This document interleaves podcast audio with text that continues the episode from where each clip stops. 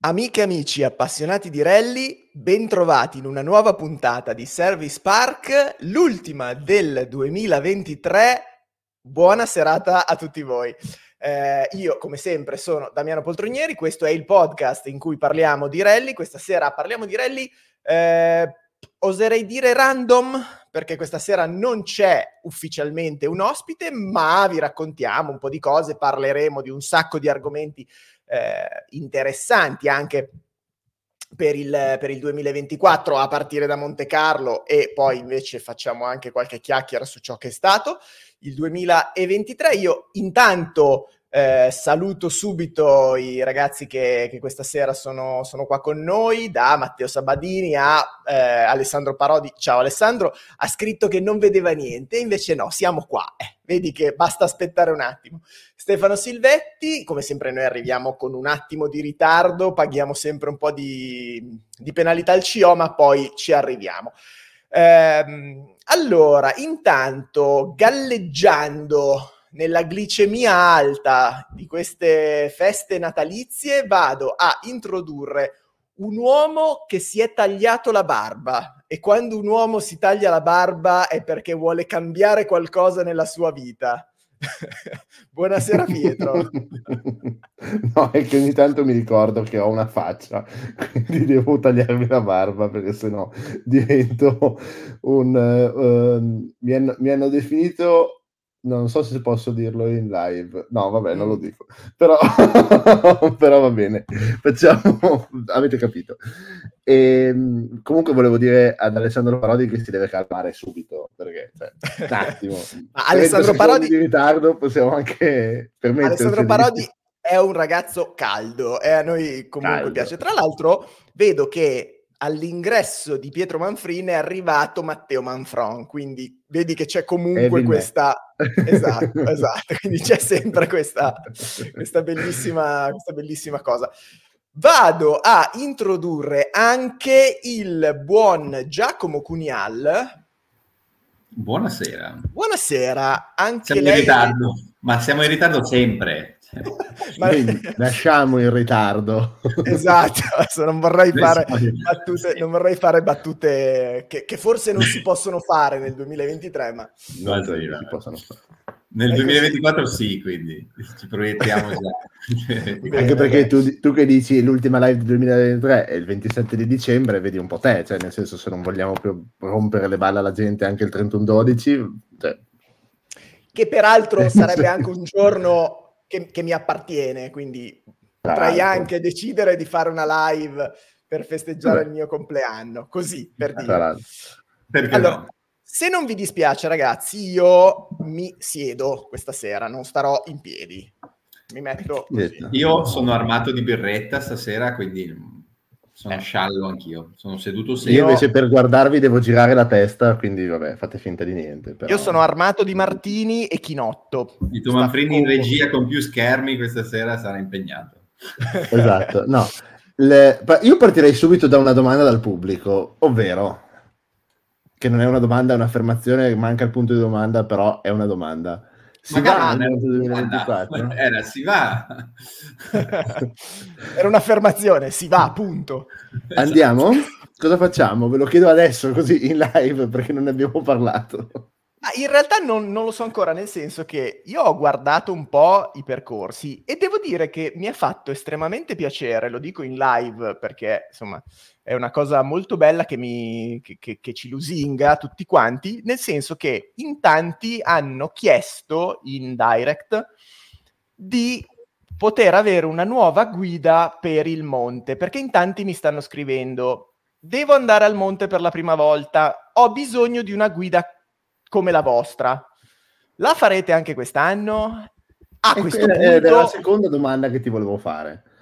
A questo punto io direi di sì, se Pietro ha voglia di mettersi lì un attimo e cucire le varie clip. Dai, ti ho detto, sono impazzito, ho montato 2 video in 2 giorni. Arriveranno dei contenuti, piccolo spoiler, anche grande spoiler, cioè uno spoiler tipo di una Rally 1. No, vabbè, scusate, ho detto una cazzata. No, nel senso che lo spoiler è che arriveranno dei contenuti, ma non come nostra tradizione, uno ogni tanto, ne arriveranno a raffica. Almeno... Beh, dobbiamo decidere, anzi, faccio un sondaggio popolare, voglio capire qual è il sentiment del nostro pubblico. Allora, abbiamo 4 gare? Sono 3 gare San Marino, più un pomeriggio privato. No, San Marino, Monza, Sanremo e Mille Miglia. Mille Miglia, sì. Ok. Sanremo, scusa, Mille Miglia e San Marino fanno 40 minuti, mezz'oretta, 40 minuti in 2. Facciamo un videone unico anche da un'ora, tutto insieme, magari mix un po' di... cioè andiamo da una parte e dall'altra, così un po' random, oppure facciamo 3 puntate... Voglio sentire i nostri ascoltatori, allora, cosa ne pensano. Più puntate o puntatona? Ok. Fateci sapere nei commenti, così valutiamo cosa fare. Tu, Pietro, che cosa saresti di propensione? Allora, nella mia immaginazione poteva essere quello che non avete visto, quindi anche un po' alla cazzo di cane, come si suol dire, quindi un po' di pezzi di cose sparse senza una logica, non lo so. Quindi tu faresti comunque una cosa intera, magari non di un'ora ma di mezz'oretta, 40 minuti, nostra solita, però con cose random di 4 gare. Ok, tu Giacomo, io farei così. Sentimento? Io sono assolutamente, ma non voglio condizionare il pubblico, ma io sono assolutamente per un video unico. Ah, tu assolutamente per un video unico? Sì, certo. Ah, quindi vado in minoranza. Quindi io vado di minoranza proprio. Io sono il partito più Europa di questa situazione, cioè minoranza pura. Nel senso che io invece ero dell'idea di fare 4 video separati, anche brevi, ma separati, quindi vedi che ero completamente fuori strada. Uno dei 4 video che sono dispersivi, il nostro amico YouTube è simpatico perché magari te ne fa vedere uno, l'altro no, ma magari l'altro è più bello. Cioè già, siccome già abbiamo l'algoritmo contro, no? Esatto. Comunque non spinge i nostri video, visto che parlano di... temi come il motorsport, le auto, eccetera. Cose brutte e puzzolenti. Esatto, cose brutte che puzzano e che sono pericolose. Già non le auto quelle sbagliate. Sì, abbiamo tutti i poteri algoritmici forti contro, quindi io gli darei meno da pensare possibile all'algoritmo. Quindi un video unico intero e via. Va bene. Non lo so, ci pensiamo, vediamo quanto vengono. Comunque voi commentate qua sotto. Vedo un misto di cose. Un misto di idee. Ok. Un misto di idee. Sì, possiamo fare una puntatona. Una puntata pulp. Cioè che si passa... esatto. Cioè. Quella era la mia idea, cioè di fare un... Cioè, che da San Marino a Sanremo è un attimo, e poi si torna a Clemente Musiari dice: si rischia di fare un po' di confusione. Evviva la confusione, almeno c'è qualcosa che intrattiene. Una volta non so se si può dire questa cosa. Però... Beh, a questo proposito dico. Ma è ovvio che su Pornhub non li guardano quelli da un'ora, la trama non serve in quei video. Neanche noi abbiamo una trama, però. Esatto. Quindi forse no. Vabbè. Non lo so, vediamo che cosa ci verrà voglia di fare. Però se posso dire, e lo dico per un amico, assolutamente non è che voglio dire che io Però secondo me anche su Pornhub i video lunghi hanno un loro perché. No, ma infatti io volevo approfondire questo tema perché... Cioè io vorrei spezzare una lancia in favore dei video lunghi. I video non si guardano su Pornhub, però dipende secondo me, perché dipende dall'età perché uno dice...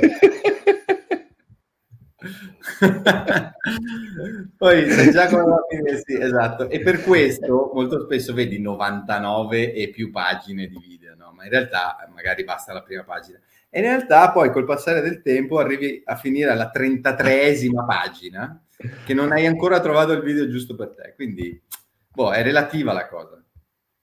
E invece noi offriamo subito il contenuto giusto, hai capito? Sì, è spezzettato in maniera pulp, come dicevamo prima, giusto per tenere alta l'attenzione dei nostri telespettatori. Giusto. Non lo so, vabbè, vediamo. Io intanto lo sto montando ovviamente a pezzi, nel senso che può uscire a pezzi, però può anche essere unito, può essere... Vabbè, vediamo. Tra l'altro devo dire che io riguardando, adesso questo lo dico per far... teoricamente quelli fighi lo farebbero per far venire l'acquolina in bocca alla gente che poi guarderà il video, in realtà io lo dico e basta, che riguardando i primi due pezzi ho rivisto delle cose di cui mi ero completamente dimenticato. Sì, anch'io. Ho visto di aver fatto cose che non mi ricordavo di aver fatto e detto. No, secondo me la migliore è quella di voi due in macchina al 1000 miglia con la Renegade davanti. Assolutamente sì, quella è una bella cosa. Secondo me è over pensiero. Allora, ascolta, facciamo una cosa, visto che comunque sono in tanti quelli che ci seguono, che vogliono i video, puoi solo fare uno screenshot senza altre cose, cioè uno screenshot. No, vabbè, lo screenshot si può fare, aspetta un attimo. Perché quella è una cosa interessante. Ma sai che non mi ricordo noi due dietro una Renegade? L'hai rivisto quello del 1000 miglia che ho mandato io? No, l'ho visto quello del 1000 miglia, ma non mi... Boh, magari. E allora non l'hai visto bene, perché... no, infatti. Quella è stata una performance anche molto carina. Anche perché eri presente, nel senso... Eri tu? Ero io. Eri tu? Ok. No, eri anche tu. Allora, ok, sì, ho lo screenshot, un attimo. Arrivo... Se hai lo screenshot è meravigliosa quella cosa. Poi, amici appassionati di rally, torneremo sul binario di Monte Carlo, questo ve lo prometto. Ma chi se ne frega di Monte Carlo? Cioè, questo quale binario? Ma quale binario? Quale binario poi, tra l'altro? Vabbè. Nel frattempo che aspetto, io saluto Gianluca Nataloni. Sì, ma tranquillo. Qua. Ma prima o salutare... poi arriverà il momento in cui parliamo di serie, di tema. Oh. Però questo può essere sufficiente come screenshot? Sì, direi che non è male, però Giacomo sembra serio, in realtà non lo era. Ma cosa stavamo facendo? Vedi che, ecco qua di più. Qua meglio, guarda allora come la carica comunque vedi, adesso purtroppo mi ricordo di cosa stavo vedi. Bene comunque meglio non spoilerare perché è meglio non ricordare. Arriveranno presto questi contenuti, abbiate molta fede. Allora, di questa domanda non si capisce se Damiano canta karaoke o si caga sotto su un dosso. Potrebbero essere anche entrambe le cose. Lo scoprirete solo quando vedrete questa clip. Grande Flavio Garella, che tra l'altro insomma abbiamo rincontrato al Due Laghi. Sì. E presto rincontreremo Flavio, presto ci rincontreremo perché assieme nel 2024 faremo cose grandiose. Ma si parlerà di quella cosa o quando è che inizieremo a parlare di quella cosa? Allora, in realtà questo sarebbe il momento giusto. No, è la cosa grossa del 2024 che in teoria dovremmo riuscire a mettere insieme. Diventiamo ricchi? quello non credo. No. Smetteremo di spendere soldi per andare alle gare? Nemmeno. Questo io non credo. Però questa cosa grossa, se verrà fuori come l'abbiamo pensata, dovrebbe essere interessante. E Flavio Garella è parte anche di questa cosa qua. È parte di questa cosa. Non ho capito, ma va bene, vi credo. No, in realtà sicuro questo ci dovrebbe essere... Carlo, ci vediamo, ma non avete risposto alla mia domanda. Ci vediamo, cioè andiamo a Monte Carlo oppure no? Non perché io sono per un no secco, ma per il semplice fatto che mi sta sulle palle Gap. Vabbè, così. Come luogo, come location di... ubicazione e dormizione. Però beh, da un punto di vista allora, da un punto di vista tecnico sportivo per Monte Carlo Gap è il posto migliore perché gli dà la possibilità di avere sacco di strade, di cose. Ma per andare a vedere una rottura di balle mai vista. E non c'è hospitality. Più che altro non c'è ricezione alberghiera, quindi quello sì, però... Detto che adesso, secondo me, ci sono ancora tutte le camere prenotate da chi ha mandato le iscrizioni e cancellerà perché verrà lasciato fuori, se ci sarà qualcuno che verrà lasciato fuori, come spesso accade. Questo anche. Ho dato un'occhiata, una prima sbirciata alle cartine. Vabbè, no. Come spesso... come sempre Sanremo e come tra l'altro se ne parlava sul gruppo Telegram, è una di quelle gare dove al giorno trovi la tua prova speciale, vedi 2 passaggi e grosso modo non fai altro perché è molto difficile muoversi da un posto all'altro, quindi questo mettetelo già nel conto. C'è il grande ritorno di un posto che a me piacerebbe tantissimo andare a vedere e che anche quest'anno non riuscirò ad andare a vedere, ma va bene così, che è la seconda prova speciale dove c'è le tourniquet che sostanzialmente 92 iscrizioni, 70 posti, quindi perfetto, ci sono 22 equipaggi fuori. Dico, è tornata la prova speciale di, mi sembra, Bayonne-Brézier, adesso perdonatemi se sbaglierò dei nomi, ma c'è un posto iconico del Monte Carlo che è le tourniquet, che sono 4-5 tornanti uno sopra l'altro con un passaggio incredibile, è proprio un anfiteatro naturale bellissimo, meraviglioso, dove ci sono un sacco di riprese con fuochi d'artificio, flash, un carico di gente immenso. Ecco, quello è quella che fanno di notte? Esattamente, il giovedì sera lo faranno. Okay. Quello è un posto che secondo me merita, però vuol dire essere lì sul posto giovedì la mattina, perché altrimenti non arrivi. Sì. Questo è già, poi lo diremo tutto in un video guida, ovviamente. Sai bene come la penso. Però ecco, se c'è da dire qualcosa, ecco, quello è una delle cose che mi hanno incuriosito. Allora, io credo Monte Carlo no, molto probabilmente, cioè lo vedrò da casa, quindi per rispondere alla domanda di Pietro no, per me, però Damiano ovviamente è molto più vicino quindi è più flessibile. Sì, non ho proprio tanta voglia fondamentalmente, cioè piuttosto se proprio devo faccio una follia domenica in giornata e vado a vedermi l'arrivo, ma cioè non ho tanta voglia sinceramente di andare a rompermi le scatole a Monte Carlo, a litigare con la gendarmeria. E beh, allora se vai a vedere l'arrivo vai a litigare con la gendarmeria di Monaco, perché ti ricordi che l'anno scorso siamo stati a 25 chilometri dal palco d'arrivo a guardare le autorità da lontano. Le autorità, che erano bellissime. Ma infatti uno dei temi del Monte Carlo è una proposta che ci ha lanciato Riccardo Facci con il roll bar per le prime 2 prove speciali della prima sera. Ne parliamo, non ne parliamo, non lo so. Parliamone, perché potrebbe venirne fuori un contenuto. Potrebbe venire fuori un contenuto se riusciamo appunto a organizzare questo party al roll bar in cui magari ci vediamo le prime due prove speciali del Monte Carlo in compagnia di qualche pilota, così, poi da vedere, da definire chi. Posso dire qualche pilota vero? Di quelli veri. Di quelli veri. E magari ci vediamo le prove in compagnia e può venire fuori una live, ma anche un vlog di tutto quello. Non lo so. Vediamo. Riccardo Facci, se ci sei, batti un colpo che così magari vediamo. È qua, è presente.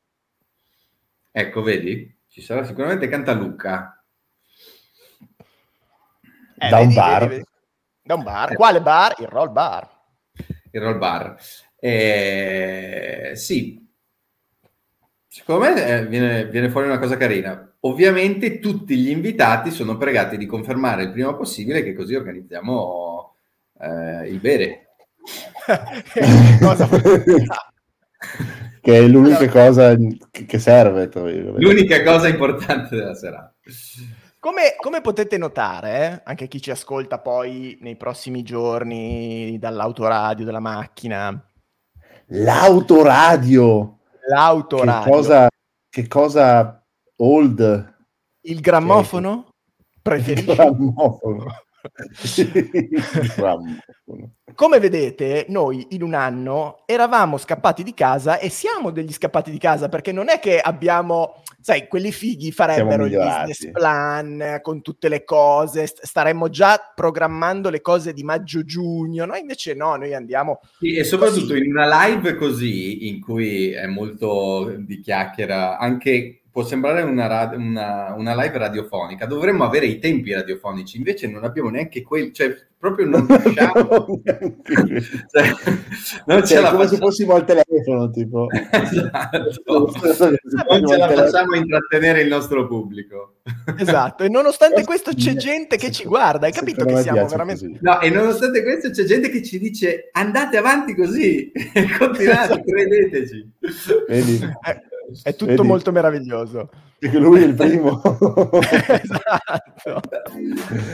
Grazie Riccardo. Allora, fammi... ecco, perfetto, mi è subito sfuggita la... Perché io avevo fatto anche in un attimo... Ma Jack... Noi non abbiamo un business plan, però noi abbiamo fatto una bellissima playlist. È vero, ecco, fai il momento marchetta playlist, che poi io farò il momento marchetta di altre cose. Allora, io e Damiano, durante l'anno, durante le nostre trasferte di cui avete visto i video, ogni tanto in macchina ci confrontavamo su dei pezzi musicali, dei generi musicali che ci piacciono, eccetera.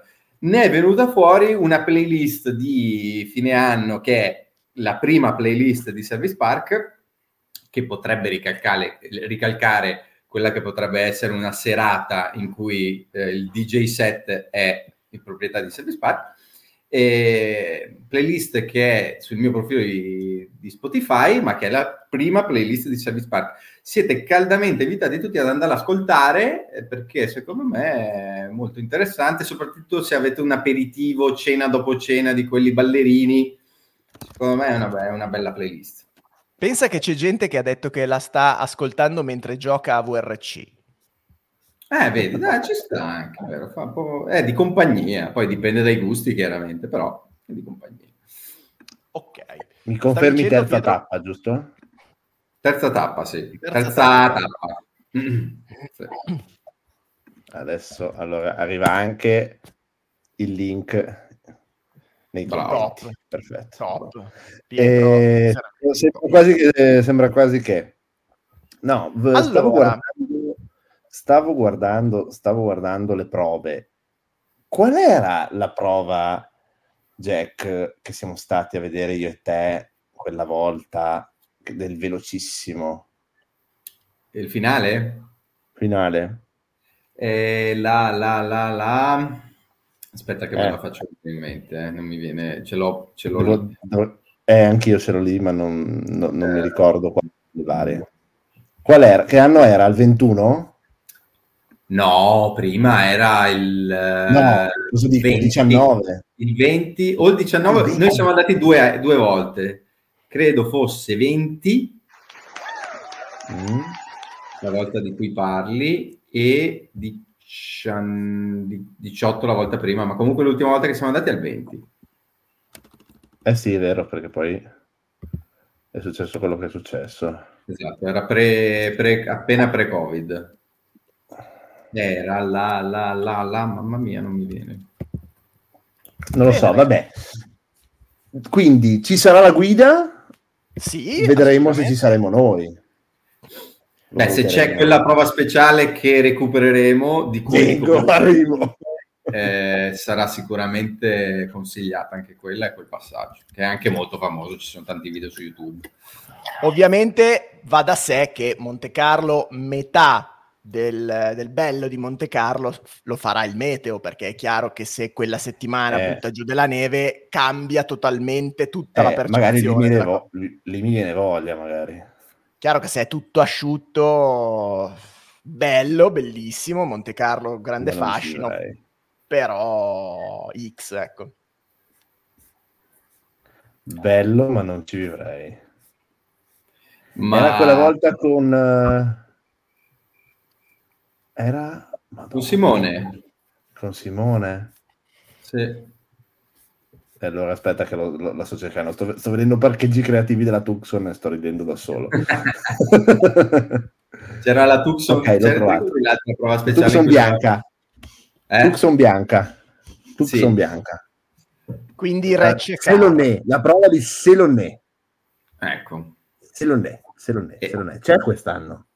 E il paese era Selonè. Come no? L'ho appena vista. C'è quest'anno? Ragazzi, ho guardato poco. Sì. C'è. Ah. C'è domenica mattina e anche... No, forse solo domenica mattina. Domenica mattina. Allora. Ci sto capendo... No, 2 volte. 5, 8, 3 volte la fanno quella prova lì. Siamo sicuri che, come dice Samuel Sassi, sia la Breol Selonè? Siamo sicuri? Se non è. Sì, ma girata in quel senso lì. Era che arrivavi a Selonè. Ok. Va bene. Adesso non ci stiamo facendo una grande figura sulla guida che faremo, perché non sappiamo dove siamo girati. Ma perché non... Era la Bati-Neuve, la Bati. Non era la...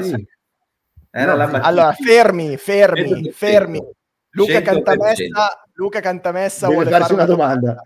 Luca Cantamessa, prego con la domanda. Se può farci una domanda, dipende. Era la Bati-Neuve. Quanto scommettiamo? Ce l'ho davanti.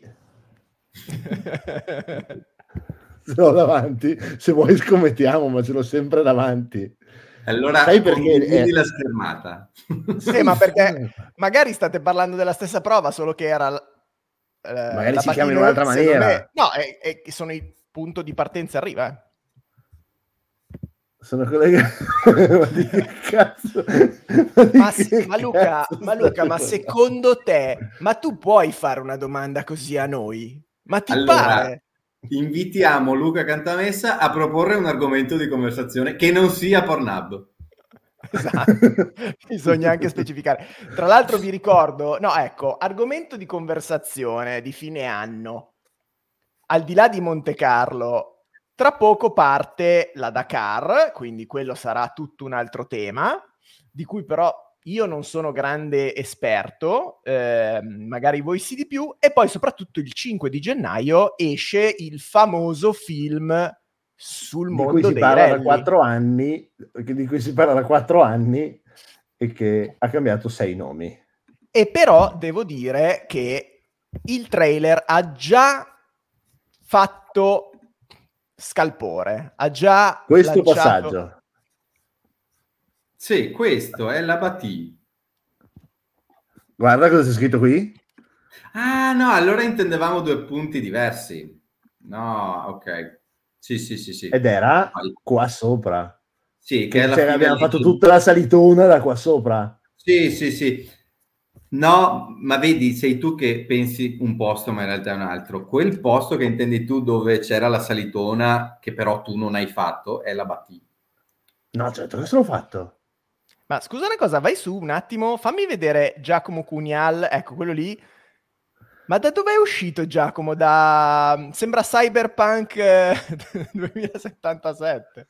Avevo gli occhiali da sole, avevo ancora quegli occhiali da sole che poi ho perso, non so.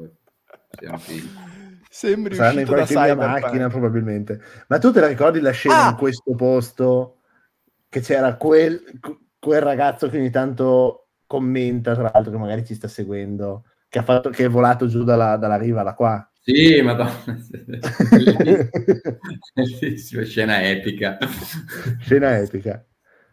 Volevo dire, bene. Tra l'altro, a proposito di cose dimenticate in macchina, piccolo fun fact che... E comunque, scusa Damiano, c'erano le Plus, che belle da vedere le Plus. Sì. Giacomo... ma le Plus... Intanto io vorrei salutare, per questo aneddoto che sto per raccontare, la signora Onorina.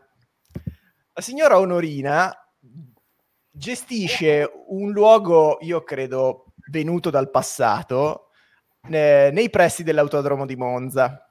È un albergo meraviglioso che sembra di entrare a casa della Salutiamo nonna. La signora Nerina.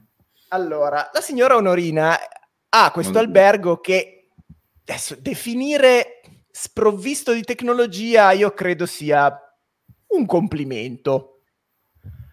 Definire, scusa, che mi sono distratto? Sprovvisto di tecnologia, ok. Allora, sprovvisto di tecnologia quindi significa... Vi hanno fatto la scheda di notificazione? No, peggio, molto peggio di così. Okay. Molto peggio. In tutto ciò, comunque, in una sera di Monza, ve lo racconto perché non c'è filmata questa roba qua, lo sapevo perché alla fine non si può, ha escluso quello.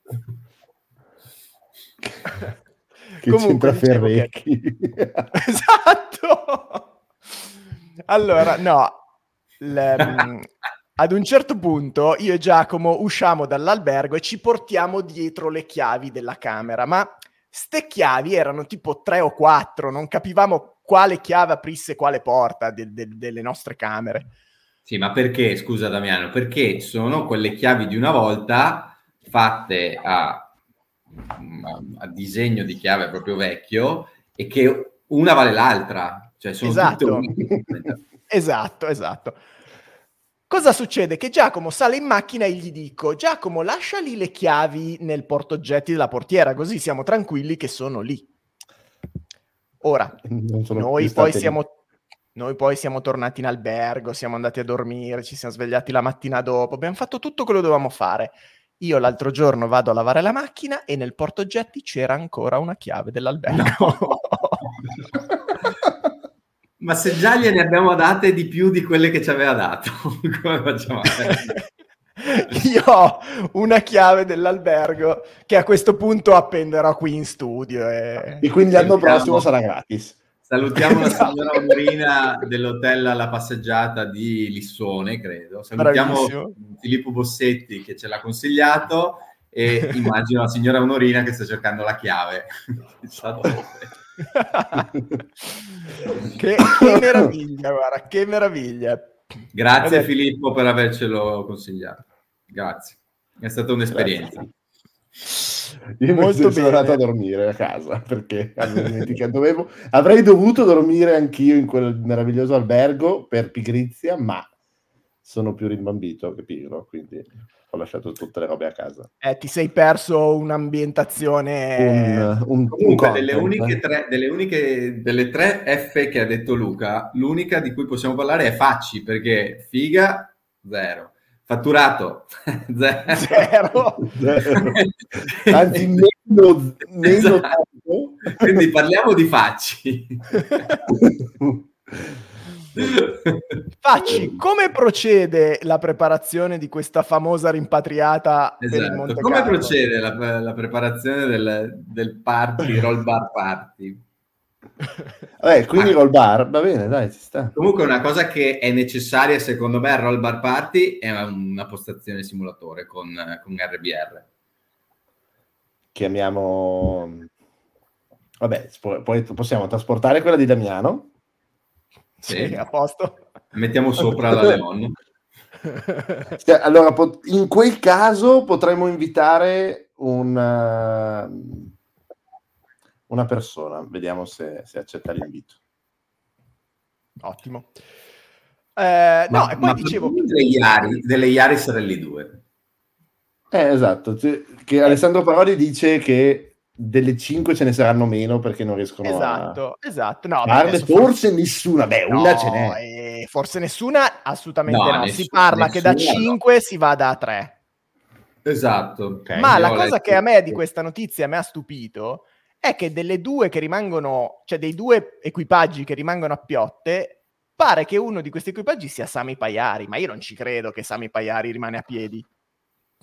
Non credo neanch'io. È più ufficiale lui di Rovan per a momenti. Ma è ufficiale di che? Allora, no, nel senso che Sami Pajari è il primo a cui daranno una macchina, presumo. Non lo so. Se lui si è affidato a un team che ha la macchina in ritardo, non lo so. Allora, io ho avuto una soffiata sul fatto che in teoria, e la targa estone lo conferma, il programma semi-ufficiale lo farà Red Grey. E questo coincide con la notizia di cui sopra. Bene, che io non ho letto, quindi bene, mi fa piacere che questa cosa sia stata confermata. Quindi capite che livello sono io in questi giorni di cosa. A questo punto bisogna capire che cosa ne sarà, perché Monte Carlo è domani. Io tra l'altro ho notato che adesso mi devo ricordare il nome della gara, allo Jenner in Austria, che sarà il primo weekend di gennaio, gara bellissima, c'è iscritto Simon Wagner con auto TBA, che questa è un'altra cosa che mi fa supporre che potrebbe essere una Yaris, che però non sanno ancora se gli arrivi, anche perché non è stata ancora omologata ufficialmente, correggetemi se sbaglio, in teoria è 1 gennaio. Sì, esatto. L'omologazione FIA dovrebbe essere 1 gennaio. Quindi è un tema questa Yaris Rally 2. Il tema è anche il grande ritorno del grandissimo Brian Bouffier. Può essere che Pajari abbia deciso di non fare Monte Carlo e partire direttamente dalla Svezia? Però no, da quello che si intuiva... Non sono nella testa di Sami Pajari, però sembravano molto... Allora, da quello che... Allora, questa è una notizia che però, da quello che io avevo letto in questo succitato articolo, era più una necessità, cioè siccome non mi arriva la macchina, sti cazzi, parto dalla Svezia, e che è ovvio, sì, è un altro discorso, che non è una decisione tua, è che semplicemente forza maggiore. Esatto. Perico dice che non fa cavalli la Yaris. Figa. Secondo me la Yaris non fa giri, ma fa strada. Rimetti il commento, perdonami, perché non si può dire. No, credo che ci sia da invertire gli addendi, cioè Perico dice che non fa cavalli, figa cioè secondo me è da invertire la frase, perché ci sono i soggetti coi complementi che non sono corretti. Un saluto ad Alessandro Perico e anche a Giampi Bizzotto. No, quindi vediamo. Allora, una cosa si è capita, che comunque la macchina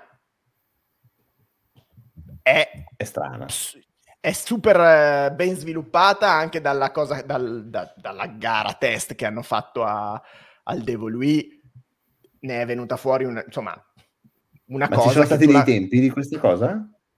Secondo me i tempi ci sono, ma non ce li hanno detti.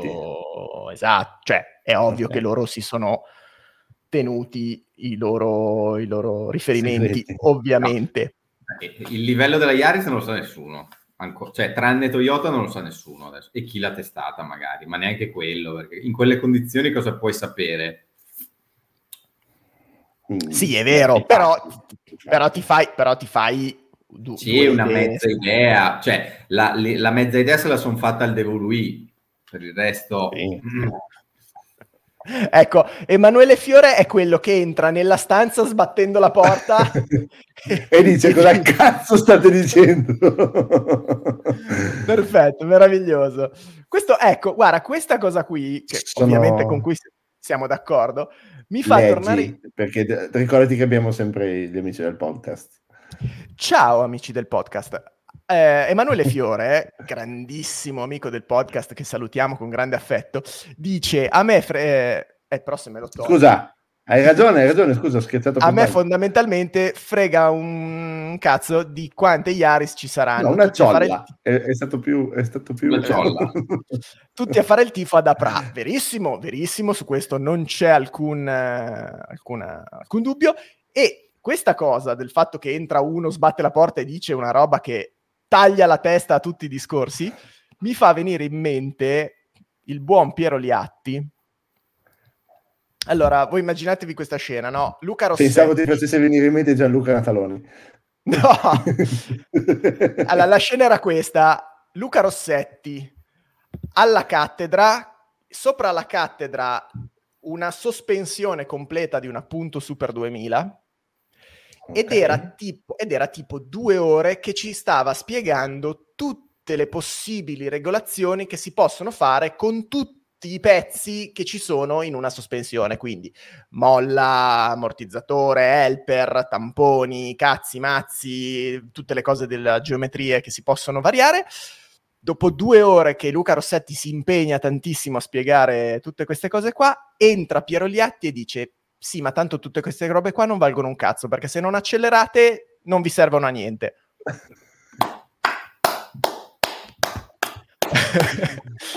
Comunque c'è una notizia in tutta questa cosa. Sì. Emanuele Fiore ha mandato l'iscrizione a Monte Carlo. Emanuele Fiore, che è caldo sempre, è particolarmente caldo e carico questa sera perché è lì che freme, perché deve sapere se l'hanno preso o no. Ma Emanuele Fiore non aveva finito il budget prima di Monza? No, ma aveva finito quello del 2023. Ah, vero. Grande Emanuele Fiore. Comunque, anche Luca Cantamessa dice una cosa abbastanza verosimile.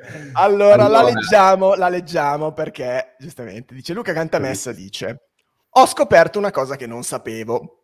Volevo far scorrere la pagina e mi è comparsa la diretta di una cofana che vende federe e copriletti, con 180 utenti collegati. Ora mi chiedo, cosa stiamo sbagliando nei rally?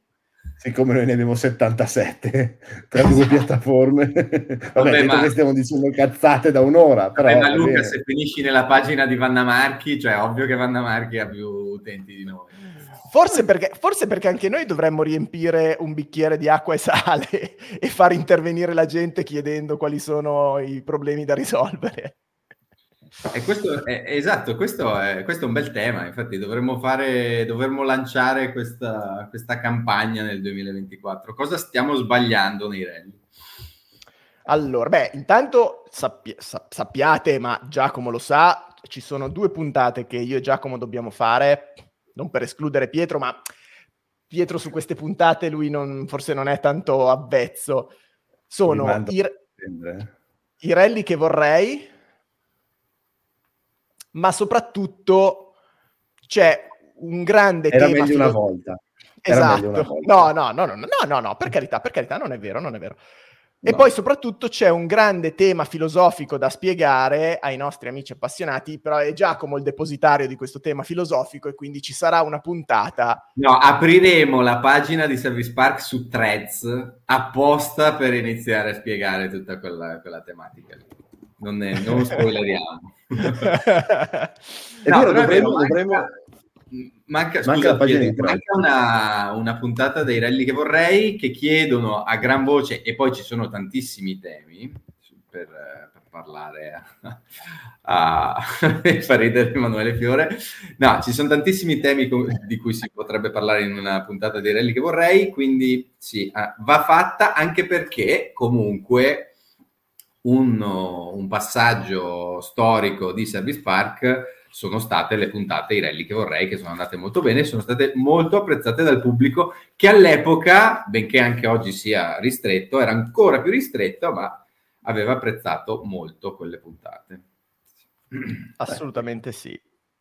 Però secondo me dovrei esserci anch'io, ma non perché sono perché penso di avere ragione, perché voglio sentire e voglio rispondervi in diretta, perché sennò potevo mandarvi messaggi e non c'ho voglia, e quindi ma guarda che non è vero, cioè comunque questo falso mito che io e Giacomo facciamo i nostalgici, era meglio una volta, non è vera. No, è assolutamente un falso mito, è assolutamente un ma assolutamente mito. Cioè, anche perché non è che una volta gli anni 70-80, cioè uno può dire una volta anche di 10 anni fa, nel senso che sì, se c'era una roba buona bisognerebbe mantenerla, no? Partendo dal presupposto che davvero io non sono assolutamente nostalgico, ma poi nostalgici di che? Cioè io al massimo posso essere nostalgico dei primi 2000, cioè che comunque non è essere nostalgici a livello dei boomer che affollano il mondo dei rally, quindi cioè comunque il fatto che noi siamo che io sia nostalgico non è assolutamente vero. Invitatele a Mazzucchelli, questo mi sembra un ottimo sarebbe sicuramente il modo per fare il doppio delle video. Alzeremo gli ascolti, questo è sicuro. Un saluto a Rally Dreamer comunque. La domanda è No, non pongo questa domanda perché poi mi tacciano di essere sessista. No, ma poi posso dire, scusa Damiano, che era una cosa collegata a quello di cui stavamo parlando. Cioè, è inutile dividere anche il rally nel passatisti versus progressisti. Cioè, non è quella la roba. Cioè, il rally è comunque uno sport di tecnica, quindi cioè, è inutile parlare del fatto che erano meglio una volta. Ecco, siamo noi i primi in Italia, scusa Damiano, siamo noi i primi in Italia. Scusate se mi faccio serio per un secondo, ma siamo noi i primi in Italia che abbiamo iniziato a prendere per il culo l'ambiente con l'espressione non sono più i rally di una volta, rendendola ironica. Quindi, cioè...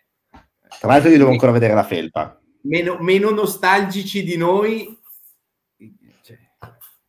Ma infatti il tema si pone quando tu leggi che... ci sono delle idee per cambiare il mondiale rally, per cambiare le regole del mondiale rally, no? E tu dici, ma ha senso togliere, come dire, dal conteggio delle giornate la domenica per farne una serie di power stage a parte? Allora, non sì. È che se sei... ma non è che se tu dici sì, sei un progressista, se io dico no, sono uno che vuole stare... Nel vecchio, è che secondo me magari non è quella la ricetta. Tipo? E quale sarebbe la ricetta? Ma allora, io parto da un presupposto. E io parto da questo presupposto. Allora, facciamo i seri per 10 minuti. Dai. Fai due, allora, dai. Non è che dicono il calcio si svolge no, devi darmi una risposta diretta. E cosa faresti se non quello? Non voglio sapere il calcio. Allora, il calcio è così da 100 anni e la gente lo guarda 1 milione di persone, va bene, grazie al cazzo, il rally non lo guardano. Detto che anche il calcio sta cambiando, e anche sì, lì c'è sempre la divisione tra... è pieno così di sport che si cagano esattamente come i rally, però non è che si sognano di farlo diverso. Il Giro d'Italia, il ciclismo, non è che dicono facciamo le gare da 3 chilometri perché così facciamo in modo che la gente... No, dicono la gara è fatta così, si fa così, punto. Non è che si pongono il problema. Nel qual caso, nello specifico... Ma la gente non lo guarda più. Il mondiale rally ha solo... Tutti si sono un po' lamentati della questione della domenica. Ma non è che eliminando la domenica, semplicemente bastava mettere o dei remote service collocati strategicamente in modo tale da dare la possibilità di avere delle gomme buone poi all'ultima prova speciale, quindi togliere quel problema ai piloti di dire vado piano nelle prove speciali precedenti per conservare le gomme, o alternativamente dire la power stage ha proprio così senso se noi la mettiamo sempre solo come ultima prova speciale? Non lo so, uno dovrebbe guardare. Ecco, allora uno potrebbe dire, sai che c'è? Che a ogni gara la estraiamo a sorte. Toffero Suzuki lo fa. Esatto. Qual è la power stage? Quella. Per dire, ma secondo me accorciare di un giorno per poi comunque farglielo correre e poi comunque gli fai prendere punti, quindi paradossalmente chi vince tutte le prove speciali della domenica porta a casa punti come se non più di chi ha vinto la gara. Cioè è come dire facciamo il calcio solo con la gara di calci di rigore. Ho capito, sarà bello, sarà divertente, ma non è calcio, è un'altra roba che può piacere o non piacere. Il rally è fatto così, cioè nel senso dobbiamo farcene una ragione. Lo sport del rally è questa roba qui. Ma infatti, cioè qui noi ci adattiamo un po' al fatto che il rally bisogna cambiarlo per forza nelle regole, perché lo vogliamo rendere attraente, eccetera. Ma il tema è che se il rally... il problema è che mancano gli investimenti, mancano i costruttori, perché se ci fossero i costruttori e gli investimenti, il rally così com'è andrebbe benissimo e sarebbe seguito. Il problema è che c'è una crisi proprio di investimenti strutturali, di comunicazione, soprattutto in Italia. E poi, ma è legato al prodotto, cioè non bisogna partire sempre sul fatto che la comunicazione è più importante del prodotto. Cioè, alla fine è il prodotto quello che conta. E il prodotto rally in sé non funziona perché ci sono pochissime case che ci investono, c'è poco da fare. Nel senso che e allora, sì, scusa, sicuramente è allora, una parte. Sì, e allora, visto che è così e lo stato attuale è questo, allora è chiaro che diciamo ok, magari cambiamo le regole anche temporaneamente, anche solo per qualche anno, ma per renderlo di nuovo appetibile. E allora io lì ci sto e lo capisco, perché è evidente che necessita dei cambiamenti strutturali di regole per renderlo più attrattivo. Può essere anche che sia un cambiamento temporaneo, perché comunque è vero che i rally sono questa roba qui, perché sennò se li rendiamo, cioè se seguiamo sempre quel filo logico che bisogna avvicinarli alla gente e non riavvicinare la gente ai rally, eccetera, eccetera, finiamo in pista. Cioè, è quella la via. E comunque in pista non avviciniamo la gente. Esatto. Dipende come lo fai. Se facciamo come Monza, no. Se facciamo come altri posti, magari sì. Come abbiamo visto. Esatto. Quindi la domanda è perché i costruttori non investono nei rally. E qui potremmo aprire ore e ore di discussione e ci servono i consulenti aziendali e strategici delle case automobilistiche per spiegarcelo. Ma il tema è, ok, può essere che se noi cambiamo per anche solo temporaneamente, facciamo un piano quinquennale dei rally per renderli più attrattivi o decennale, può essere che ritornino e magari cambia anche il contesto generale, può essere. Cioè, mi rendo conto che oggi come oggi va cambiato qualcosa, comunque, a prescindere. Non possiamo dire i rally sono belli e basta. E allora lì, questo non significa allora che devo per forza essere d'accordo con la proposta di tutte power stage, su cui di per sé non sono nemmeno contro, cioè io sarei pro a provare tutto, tanto peggio di così è difficile, meglio di così secondo me si può fare. Si sta poco a fare. Esatto, si sta poco a fare, quindi. Ma secondo me anche in questo senso anche la proposta di Neville è interessante, cioè lui ha detto li accorciamo a livello di pacchetto di tempo effettivo durante il weekend. Ma magari andiamo avanti dalla mattina alla notte. E dalla quella notte è un'altra roba.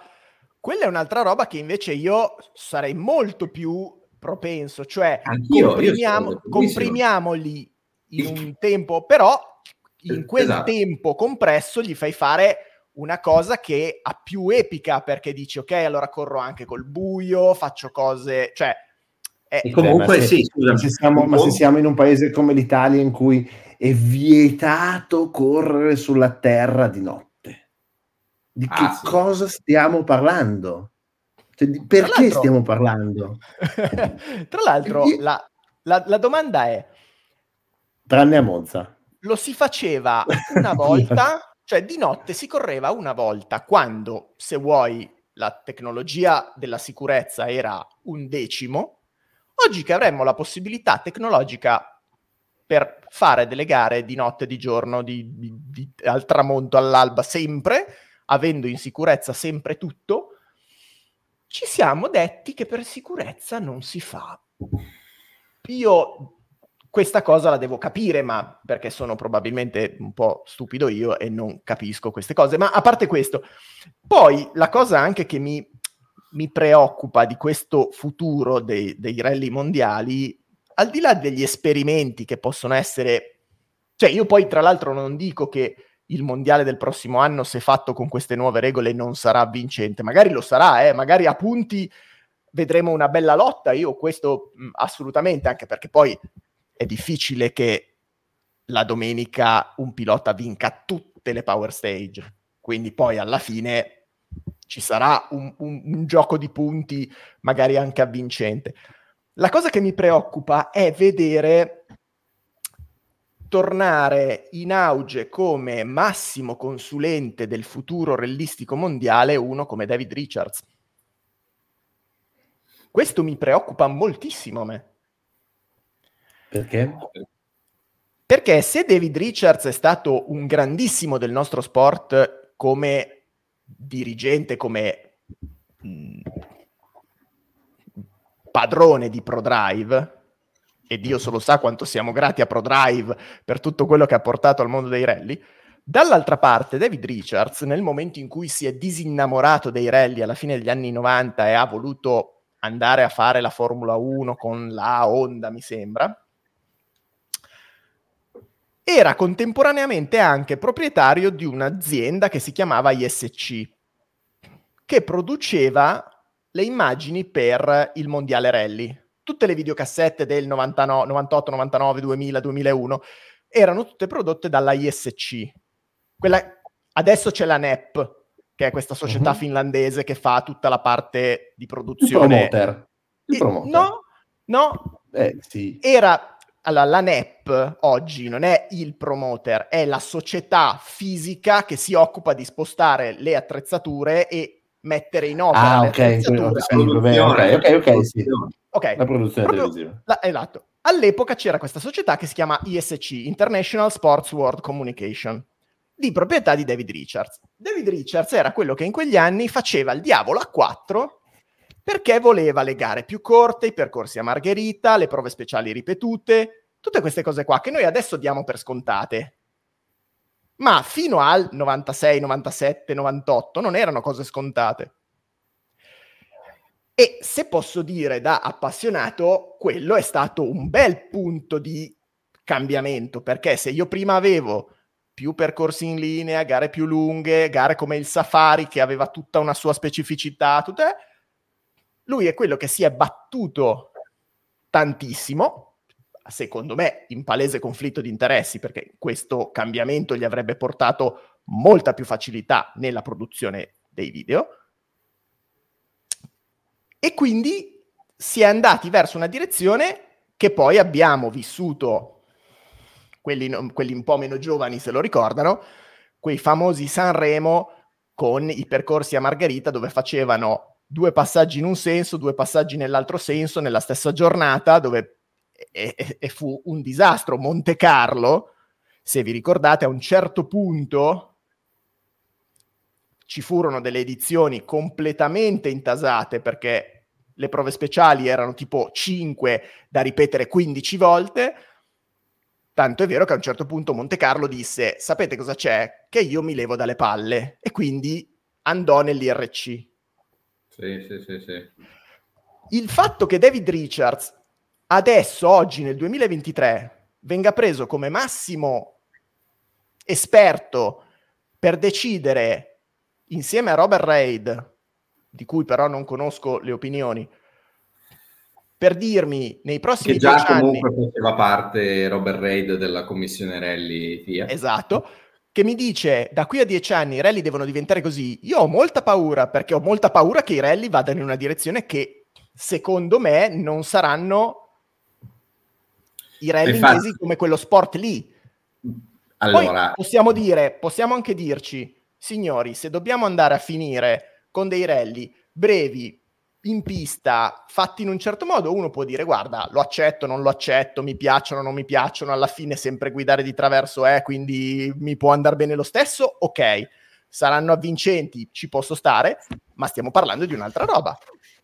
Sì, e poi al di là che vorrei sottolineare il fatto che tu forse colpevolizzi troppo David Richards, nel senso che quel cambiamento lì non è stato dovuto solo a David Richards, cioè è stato un concerto di cambiamento di filosofia dei rally che è andato di pari passo assieme a Mosley, capo della FIA, eccetera, perché loro volevano trasformare i rally nella come la chiamavano loro, Formula One of Forest, ovvero una cosa che assomigliasse alla Formula 1, cosa che vogliono fare anche oggi, una cosa che assomigliasse alla Formula 1 in come fruibilità mediatica e di pubblico, e quindi più accessibile, tant'è che, non lo so, anche il passaggio del cambiamento, se ve lo ricordate, dei nomi degli equipaggi sui vetri dietro, che per qualche anno è stato solo il pilota, sì, è sempre stato frutto di quella filosofia quasi scellerata del dire i rally sono una specialità comunque, 4 ruote, motorsport, e quindi siccome la Formula 1 funziona devono tutti prendere spunto dalla Formula 1, e quindi il nome della macchina va, il cognome della macchina va solo al pilota, perché al pubblico interessa quello. Cioè c'era stata anche quella fase che era comunque di concerto ed era tutta era gestione anglosassone, perché è legata anche a quella filosofia lì, per cui allora ci dimentichiamo del navigatore, e in quel periodo si era deciso che ci si poteva dimenticare del navigatore, quindi questo per dire, ok, che possiamo avere i punti di domanda su David Richards eccetera, però c'era tutta una, c'è comunque la FIA che comanda e nel presidente, e all'epoca era Mosley, adesso c'è Bin Sulayem, che secondo me non è così male nei confronti dei rally, perché comunque nasce come appassionato di rally eccetera. È chiaro che se tu fai sempre una sottocommissione e dai in mano a due, e uno dei due è già comunque coinvolto perché era già presidente della commissione rally della FIA, e non apri magari ai costruttori, a tutta una serie di cose più larga, a più largo respiro, che poi lo stanno facendo perché stanno chiedendo che piloti, cioè è un attimo che il progresso è regressione, è per quello che non bisogna per forza dire ok, qualsiasi cambiamento sarà positivo, perché anche all'epoca quello di dare anche solo banalmente i nomi sui finestrini solo dei piloti era stato preso come positivo, perché era un cambiamento, ma non ha avuto successo perché non ha senso. Cioè bisogna trovare dei cambiamenti che restino nelle radici dei valori del rally, perché come dicevo prima, se no facciamo prima ad andare in pista. Cioè se noi seguiamo quella retorica lì e quella filosofia per cui sono già morti e prendiamo le cose già per dato di fatto, e quindi bisogna trovare una sistemazione, andiamo direttamente nei rally. Cioè bisogna riformare i rally nella tradizione, cioè per quello che sono, e reinvogliare i costruttori, non e renderli appetibili a chi. Infatti la domanda è, cioè secondo me il problema principale è che i rally non sono appetibili né per il pubblico né per chi ci deve correre, chi ci deve fare le macchine, chi le deve vendere. Perché il pubblico è sempre più allontanato, è sempre più relegato alla televisione.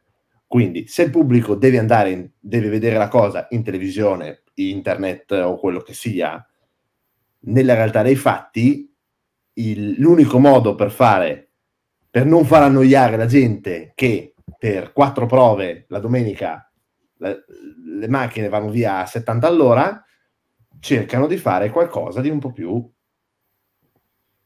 Magari non funziona, magari fa schifo, non lo so. Però il no a prescindere, a me, come sapete, sta un po' sui maroni. Vedremo che cosa ne sarà. Magari, visti, stavo leggendo i commenti, i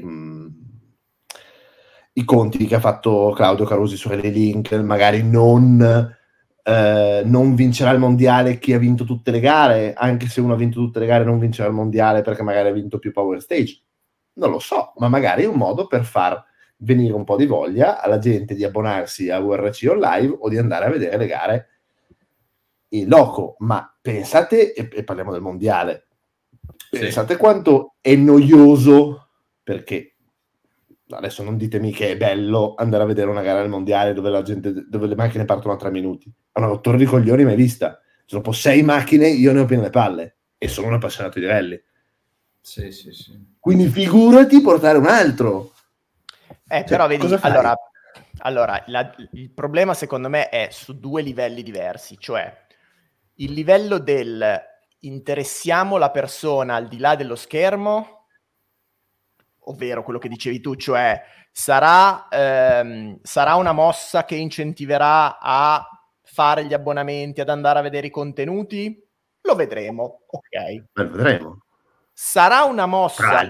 Io non ho letto da nessuna parte quanti abbonamenti ci sono su URC Online, perché secondo me sono pochissimi. Sì. Sì. Sarà una mossa che porterà più gente in strada? No. Su questo ci faccio la firma. Perché? Esatto. Perché se io oggi guardo una diretta di VRC Online, paradossalmente, e lo dico con anche un po' di dispiacere, mi diverto molto di più che non andare in prova speciale. Ma perché mi diverto molto di più? Anzi, perché in prova speciale guardo la diretta alla fine. Esatto. Perché? Perché in prova speciale ho il problema, ed è questo secondo me uno dei temi sui quali bisognerebbe prima o poi interrogarsi, e cioè, al netto della sicurezza, il pubblico ci deve essere, perché se io devo andare in prova speciale, stare a 100 metri... non ha senso. Non ha senso. Allora, da un lato c'è la sicurezza, ma dall'altro c'è anche il senso logico della cosa. Quindi, secondo me, i piani su cui lavorare sono 2, perché sì, e anche quello che dice Neville, dice, e poi alla sera concerto in parco assistenza. Ma che cazzo me ne faccio di un concerto in parco assistenza? No, non è il concerto in parco assistenza. Ah, vabbè, non fa niente di male. È il co-driving. No, non fa niente. Bisogna far salire la gente in macchina e farli cagare addosso. Esatto, quello... Vabbè, ma da quando è che lo diciamo? Quando è che anche noi nel nostro piccolo... Ascolta, Pietro, io però... È vero, cioè... leccarsi le dita a poter fare un co-driving, ed è anche vero che il concerto in parco assistenza non fa male a nessuno, anzi, però non è quella una soluzione per portare la gente in parco assistenza, perché dopo che poi ti trovi nel problema opposto di avere la gente che è venuta per il concerto ma che del rally ne frega niente. Io voglio portare questo piccolo esempio perché non mi succedeva da tanti anni. Quando tu hai fatto il co-driving, Pietro, con Hyundai, è ovvio che io da bambino appassionato ero molto invidioso, ovviamente, ma come lo saremmo tutti. Ma se posso dire... Emanuele Fiore, vabbè. Però se posso dire, il fatto di poter, come dire, ok, tolta quella cosa lì che ovviamente non era fattibile, ma quelle 3 ore in cui io e Giacomo abbiamo potuto finalmente, per la prima volta nella vita dopo tanto tempo, metterci dove diavolo ci pareva, e comunque siamo stati posti completamente in sicurezza, quindi su questo non c'è alcun dubbio. Ci siamo messi dove volevamo, come volevamo, abbiamo guardato quello che volevamo, senza avere il commissario che ti tiene lontano, la macchina dell'osservatore che dice tu lì non puoi stare, tutte queste cose qua. È stata una giornata bellissima ugualmente. E io, allora, questa cosa mi fa pensare che se sto mito della sicurezza fosse un po' meno, come dire, o anche quando siamo andati sempre in Sardegna, nel quadrivio sotto le pale eoliche, lì eravamo abbastanza vicini all'azione. Anche quello era un bel punto in cui poter fare, cioè appassionarsi, no? Perché se io devo portare uno che non ha mai visto il rally e lo porto lì, può darsi che qualche scelta voglia. Esatto, però è certo che se invece poi vai in un'altra gara e ti dicono là in cima, grazie, io cosa vedo? Allora è chiaro che mi viene voglia di dire, ma ascolta, ma io sono a Monte Carlo con 0 gradi, mi sono svegliato alle 5 del mattino e te mi dici che devo stare là in cima. Ma scusami, ma perché devo venire qua? Ma guarda, io sono... Infatti la gente non viene più. Ma infatti... Ma questo è, ma capisci che però è un circolo, perché le case non vedono la gente, quindi se non vedono la gente non ci investono, e se loro non ci investono la gente non va. Quindi bisogna cambiare qualcosa. Proviamo a fare dei cambiamenti. Togliamo un po' di transizione. Ma molto più concettuali e in profondo che poi effettivamente tipo quelli di fare 4 power stage la domenica. Cioè, e per fortuna per una volta non sono io che parlo della sicurezza, ma sono completamente d'accordo con quello che hai detto Damiano, perché questo tabù della sicurezza prima o poi deve calare, però se tu prova il problema principale dalla... che dici Jack, colgo il commento di Allen parlando di sicurezza, questo è soprattutto un problema italiano che non si è tutelati. Quante volte tutela, l'ho detto, se uno vuole andare ad ammazzarsi e si mette in mezzo alla strada è un coglione lui, scusatemi il francese, non è che il pilota che lo prende sotto perché magari sbaglia, cappotta, lo prende, è colpa del pilota che l'ha ammazzato, è coglione lui che si è messo in un posto di merda. Anzi no, allora guarda, è colpa del più basso in grado presente sul luogo, e chi è? Esatto. Il commissario. Sì, ma questa roba qui della sicurezza in prova speciale, Damiano, tu ti ricorderai sicuramente, ne parliamo dai famosi rally che vorrei che citavamo prima. Cioè, questo è un tema che intanto ci identifica come uno dei temi di cui parliamo da sempre, e ne parliamo anche nella chat di Service Park su Telegram, a cui vi dovete iscrivere, perché più siamo meglio stiamo. Ma dico, è un tabù quello della sicurezza che a un certo punto va affrontato, perché se noi usciamo dalla live di Service Park e saliamo di un minimo di livello superiore a livello di governance italiana, non c'è spazio per rompere questo tabù. Perché, e anche ti viene risposto molto spesso, dire, ma la regola ti dice che, ma è fatto così, ma la responsabilità, sì ho capito, ma possiamo iniziare a dire che dobbiamo cambiare certe regole, che le regole sono fatte anche per essere cambiate, non solo per essere subite e per essere spiegate, quando uno ti fa un ragionamento per fare un cambiamento e la risposta è, ma la regola è fatta così, ma le regole si possono cambiare, se ha senso cambiarle. Se questa regola della responsabilità dell'organizzatore continua ad esserci, sarà sempre questa la direzione, è sempre peggio. Se uno, come noi diciamo volgarmente, se uno vuole mettersi in un posto pericoloso e ammazzarsi, deve essere libero di farlo. C'è poco da fare. Cioè, e questo, come principio, volgarmente detto, da questi principi, una regola nasce da un principio. Se la ratio è... Se si inizia a ragionare per questa ratio qui, si possono semplificare anche tante cose, perché uno dei problemi anche, e una delle opportunità, sarebbe la deregolamentazione, soprattutto italiana, da questo punto di vista. E qui però siamo entrati un po' in un tema che è un po' confusionario, perché i rally italiani hanno un problema, e dei problemi che sono a sé stanti rispetto ai problemi che hanno i rally in generale e il mondiale, e proprio la specialità in generale. Però... abbiamo messo un po' tutte e due insieme. Però sì, banalmente in Italia e in generale basterebbe partire dal fatto che se uno era in zona pericolosa e gli succede qualcosa, sono cazzi suoi. No, anche perché io poi, vabbè, non è che voglio fare l'esterofilo, però non più tardi di una delle ultime live in cui abbiamo parlato del RAC, abbiamo anche parlato, ma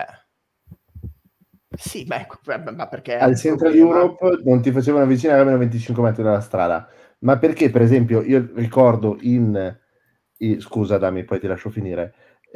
in Belgio, se non sbaglio, c'è proprio una regola statale, diciamo, una regola del una legge che dice che in questo tipo di manifestazioni non si può stare a meno di X metri dalla strada, e almeno è una cosa uguale per tutti, perché se vai a vedere quelle situazioni lì sono tutti a quella distanza. Noi purtroppo in Italia abbiamo un problema molto grosso, che i rally su strada sono teoricamente equiparati alla pista, quindi ci dovrebbero essere le reti metalliche. Sì, sì, sì. Le reti metalliche. Cose degli anni 50. No, quello che volevo dire è che io non voglio passare per esterofilo, però in una delle ultime live, Nicola Arena, abbiamo parlato ovviamente anche di rally in Francia, per esempio, di gare da fare in Francia, che ci sono una serie di gare molto interessanti, e abbiamo accennato anche al tema della sicurezza, e Nicola Arena diceva, sì, considerate che in Francia le iscrizioni banalmente costano meno, anche perché l'allestimento della prova speciale è diverso da quello italiano. Per esempio, il numero di commissari in prova speciale nelle gare francesi è molto diverso, è molto minore rispetto a quello italiano. Ora, io pongo una domanda sul piatto, e cioè, in Francia si fanno una marea di gare. Loro hanno due campionati, uno asfalto, uno terra, con gare molto più lunghe delle nostre, perché fanno gare da 180 a 210 chilometri, e però io non credo che in Francia abbiano un'emergenza di morti e di feriti lungo le prove speciali, pur non essendoci i commissari, pur con un allestimento minore in prova speciale. Ora, o sono molto fortunati i francesi, oppure stiamo esagerando in un senso, qua in Italia, sì, e però l'esagerazione ci sta portando a far scomparire questo sport dagli sport, come dire, appetibili. Ma sai perché esageriamo noi in Italia? Perché, e lo sappiamo, l'abbiamo capito soprattutto quest'anno girando, che c'è una regola, una ratio che gestisce tutte la logistica e tutto il processo decisionale dei rally italiano a partire dalla cima della piramide, che è la sicurezza. Quando la prova allestita è in sicurezza, il rally si fa. E noi ragioniamo sui rally a 360 gradi. Su questo non interessa a nessuno che non ci sia nessuno in prova speciale, che non gliene freghi niente a nessuno, che ci siano sempre meno spettatori, anche iscritti, eccetera, eccetera. No, basta che le prove speciali siano in sicurezza. Però, mentre noi continuiamo a mettere sempre più in sicurezza le prove speciali, intanto il rally muore. Non muore più nessuno, ok, bene, degli spettatori, ma muore la specialità. Ma noi sappiamo ragionare solo con quella razio lì, perché probabilmente dall'alto dell'ACI e dall'alto della FIA è arrivata che la prima priorità è la sicurezza. Cioè che non deve esserci nessuno, che mi sta benissimo, attenzione, perché poi mi tacciano per essere quello eroe che dice ma allora tu sei romantico e eroico, che poi e poi se succede il morto cosa fai? Cioè, e questo è benaltrismo, altra malattia di cui siamo ben pieni anche in questo sport. Però noi non possiamo prendere con gli occhi bendati una specialità, e siccome ci ordinano magari dall'alto che deve esserci la sicurezza, e fai carriera magari in federazione solo se sei uno yes man sulla sicurezza, e di tutto il resto non se ne può parlare e non c'è nessun progresso da nessun altro punto di vista. Cioè, di questo noi viviamo in Italia, e non è essere esterofili, però c'è questo problema italiano da questo punto di vista. Beh, parole forti comunque questa sera, Service Park, vedi che comunque alla fine riusciamo sempre a tirare fuori qualcosa. Siamo tornati quelli dell'inizio, per fortuna, ogni tanto ci ricordiamo di dire qualcosa anche noi. No, io intanto voglio prendermi 3 secondi per dire che c'è stata un'affluenza sul gruppo Telegram meravigliosa Un saluto a tutti quelli che si sono iscritti. Tra l'altro vedo Benny Cree, ciao. Gianluca, che credo essere Gianluca Nataloni, grazie Gianluca di essere arrivato qui con noi. Un saluto a Gabriele, un saluto a Beatrice, e adesso attenzione perché su Beatrice ci dobbiamo rimanere ancora un attimo, e poi un saluto a PA Racing. Benvenuta PA Racing nel gruppo di Service Park. È un piacere avere un team tra di noi. Esatto. Voglio rimanere ancora un secondo su Beatrice, perché Beatrice, che credo sia Beatrice Russo, che è una grande appassionata di questo sport, ecco, io bene ho perso la password, quindi non potrò dirvi di quanto si tratta, ma mi è comparsa adesso la notifica che ha fatto una donazione su GoFundMe.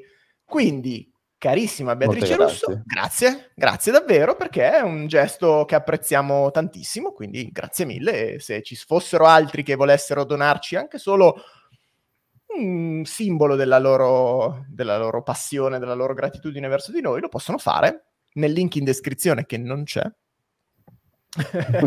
come sempre, a meno che non c'è come sempre, ma su GoFundMe, ma adesso poi mettiamo tutto, e negli altri video c'è, insomma, sul profilo Instagram c'è, quindi lo recuperate abbastanza facilmente.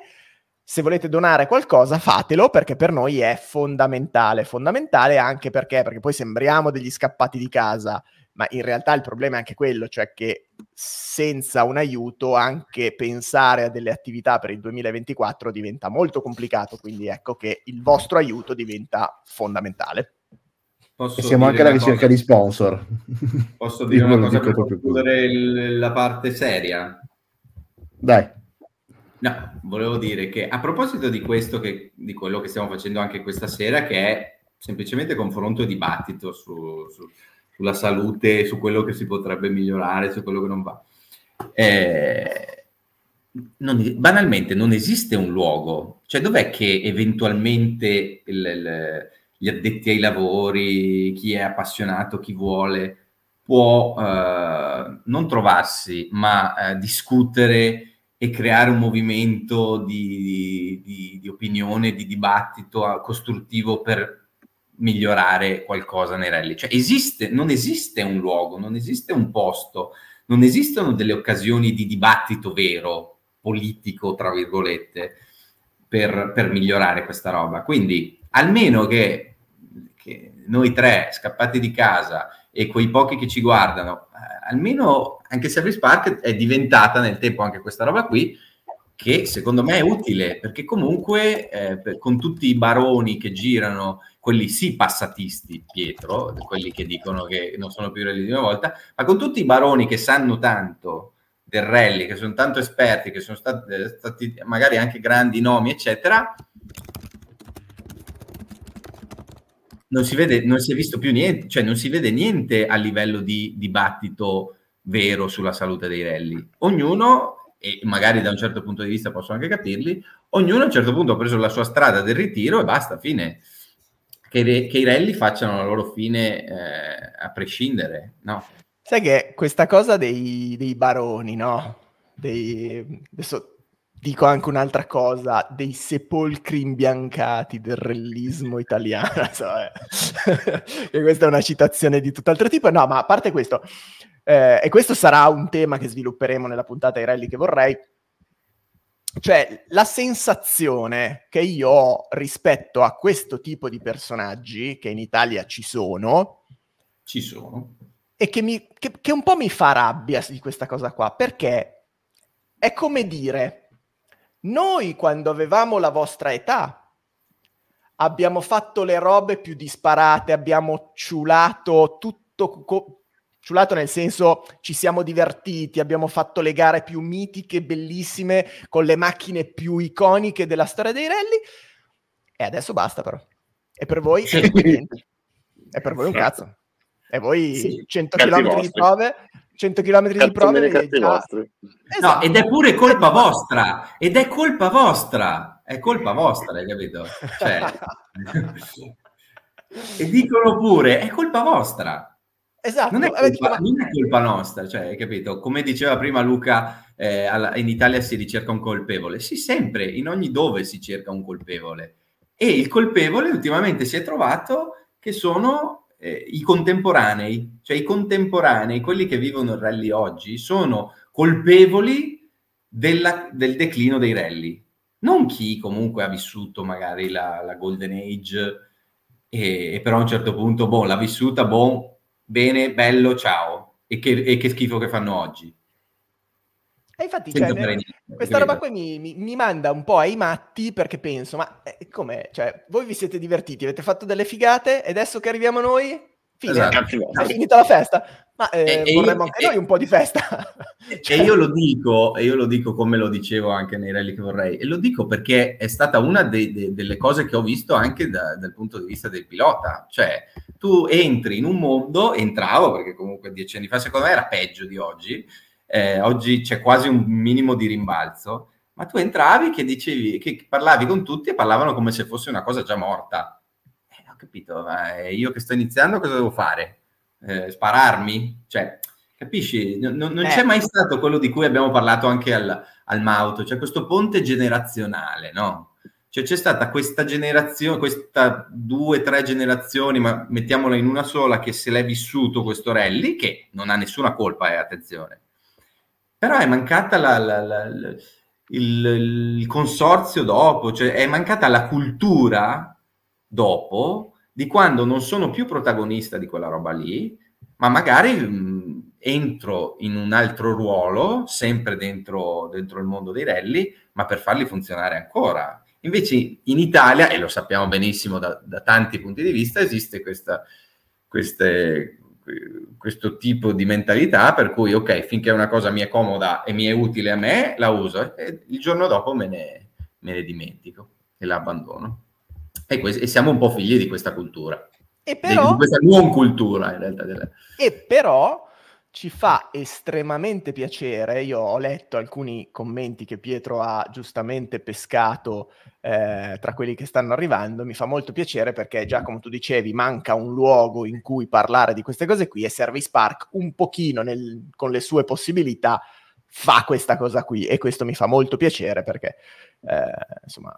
Ma infatti vedi che queste puntate dei rally che vorrei torneranno un pochino, perché bisogna un attimo sviscerare certi temi, assolutamente. E ribadisco sempre un'altra cosa, perché voglio infierire, stasera, nella fase in cui voglio infierire. E noi, che siamo i più poveri di tutti, ci abbiamo comunque anche messo del nostro in tutto ciò, perché comunque ci crediamo e vogliamo fare qualcosa, no? Invece di sentenziare che sono morti. Poi vediamo, magari moriranno tra 5-10 anni, ma intanto cosa facciamo? E noi ci mettiamo, ce ne abbiamo messo, ci mettiamo del proprio, no? E quindi anche questa è una cosa da sottolinea. E neanche poco. E neanche poco, no? C'è chi se non si muove nemmeno se non viene pagato, neanche spesato, no? E quelli sono quelli che dovrebbero fare il bene di questo sport. E noi invece magari che ne mettiamo del nostro perché ci crediamo, a un certo punto perché lo facciamo per la gloria, a un certo punto magari diamo anche fastidio. Allora bisogna che ci mettiamo d'accordo però come comunità realistica. Posso dire una cosa a proposito del diamo fastidio? Sono contento però di quest'anno, sono contento di una cosa. Di essermi sbagliato su una cosa. Ero praticamente convinto al 150% che qualcuno ci venisse a rompere le palle per quello che abbiamo fatto quest'anno, e però quel qualcuno non è arrivato, quindi ancora, perché magari arriva domani mattina però io sono contento di questa cosa, cioè, non vedo così grigia questa situazione. Cioè, può fare qualcosa, secondo me. No, ma io lo dico perché vivo di un livore che è stato covato in 10-15 anni in cui ho corso e anche non corso. Quindi, giustamente, come dice Elia, io mi incazzo e mi incazzerò sempre. Ma perché è anche bene incazzarsi quando è giusto incazzarsi. Però che diamo fastidio... Cioè, io parlo del dare fastidio anche per il fatto che comunque c'è chi ci si mette di traverso certe volte, ed è successo, lo sappiamo, è successo. Al talk del Mauto, per cui ringraziamo la famiglia Macaluso, ma per cui non ringraziamo chi si è messo di traverso. Però dico, è un mondo complesso in cui la gente si mette di traverso anche quando persone ci mettono del proprio per fare del meglio e non solo per guadagnarci. Quindi volevo solo sottolineare questo, così mi sono sfogato un po'. No, anche perché, giusto per dare un non quadro... Vedo della... comunque. Io non vedo, giusto non vedo per dare un quadro della situazione, quando noi vi raccontiamo che ci abbiamo messo del nostro, giusto per darvi un paragone, avremmo coi soldi spesi quest'anno per fare tutto quello che abbiamo fatto quest'anno... Avremmo fatto una gara a testa, sì, comodamente, sì, oppure una di campionato italiano con un R5. Sì. Cioè per darvi per darvi un termine di sì, ma non solo un termine di paragone economico, un termine di paragone filosofico sul fatto che noi potremmo bellamente farci i cazzi nostri e fare una gara. E fare i fighi e fare le storie e fare le cose che però non facciamo, quindi giusto per dare un ordine. Quindi è per quello che non hai fatto la licenza quest'anno. È ovvio. Adesso ho capito tante cose. Giacomo per il sociale, non corro, mi sacrifico e mai per me stesso e mai per il privato. Esatto. Giusto. Cioè, che poi mi danno del comunista, cosa che non sono, ovviamente. Quindi. Ah no? Lo in giro con le Birkes. Veda lei. Mi danno del comunista, non lo sono. Ma allora, no. Poi, se vogliamo... Se volete entriamo a discutere di cosa significhi essere comunista nel 2023, ma non è il luogo. Non è il luogo. Abbiamo da pensare alle terze tappe del 2024, dice Emanuele Fiore, ma noi infatti... Ma nel 2024 Service Park che cosa farà? Esatto. Allora farà una grande cosa all'inizio, nel primo trimestre. Primavera. Allora, in primavera oddio, io lo do per deciso, ma spero che tutte le cose si incastrino. Vabbè, a parte il fatto che quella cosa accadrà, a prescindere dal fatto che ci siano tutti i tasselli incastrati, perché alla peggio lo faccio da solo, perché sono caldo come un boiler e quindi lo faccio da solo, punto. Ma a parte quello, no, a parte gli scherzi, ci sarà sicuramente quello. Che nessuno sa cos'è, ma è una cosa. Ma è una cosa. Vogliamo spoilerare? No, non vogliamo spoilerare. No, una cosa mai fatta, tra l'altro. Mai fatta da nessuno. Esatto. E poi, allora, quello che sicuramente non accadrà è che seguiremo precisamente un campionato. Questo non accadrà più, nel senso che l'abbiamo fatto quest'anno, per carità. È stato anche bello, interessante, perché era carino anche ritrovare le stesse persone con cui chiacchierare. Era bello sentirsi parte di un circo che si sposta di città in città, quindi questo era una cosa, un aspetto che a me faceva molto piacere, però per cambiare un attimo le carte in tavola sicuramente non seguiremo più un campionato precisamente. È chiaro che per sviluppare la cosa che ha detto prima Pietro, e cioè che siamo alla ricerca di sponsor, siamo alla ricerca di sostegno, è evidente che proprio perché quest'anno ci abbiamo messo molto del nostro, e quindi il prossimo anno ci piacerebbe quantomeno riuscire ad avere un po' di supporto in ciò che andiamo a fare. Supporto, lo so che è brutto, cioè nel senso pare brutto parlare di soldi, ma banalmente è quello di che si tratta, cioè esatto. Quando poi noi arriviamo alla domenica, tiriamo la riga dicendo ok, c'è da pagare l'albergo, c'è da pagare l'autostrada, c'è da pagare il gasolio, c'è da pagare il ristorante, trattorie, panini e quant'altro, e poi alla fine fa una cifra e quella non la paghi con la passione, la paghi col bancomat, e quindi e quindi poi alla fine di quello si tratta. Quindi è chiaro che andremo a selezionare tutta una serie di eventi, di gare o di cose da andare a fare, anche sulla base di un po' di aiuto che stiamo cercando, evidentemente. Una cosa è certa: lo spirito non cambierà. No, questo è poco ma sicuro. Lo spirito che ci contraddistingue non cambierà, quindi questa è una cosa su cui ci mettiamo la firma fin da oggi. Sì. Quello che speriamo, se, sinceramente, dal mio lato, a cui a me non frega niente non parlare di soldi, anzi, nel senso che appunto tante cose le abbiamo fatte e appunto ci abbiamo messo del nostro. Tante persone ci hanno detto, e di questo siamo estremamente contenti, continuate così, che bello, che figata, bellissimo, ma con il bello e con i bravi purtroppo non ci paghiamo le trasferte. Quindi bisognerebbe trovare qualcuno, e speriamo di trovarlo quest'anno, che con un progetto, con un'idea, con un qualcosa di strutturato, ci possa permettere di continuare così, perché noi vogliamo continuare così e abbiamo tutte le intenzioni di farlo, magari anche in maniera un po' diversa, perché appunto il campionato italiano in sé per sé non è, secondo me, fondamentale, non è una priorità, è stato solo un dire facciamo quello che così ci diamo una regola, perché sennò facciamo le cose a cazzo di cane, come per dirla in francese. Dall'altra parte ci sarà qualcosa da seguire, ci sarà qualcosa da raccontare, probabilmente ci saremo, magari anche altrettanto a spese nostre.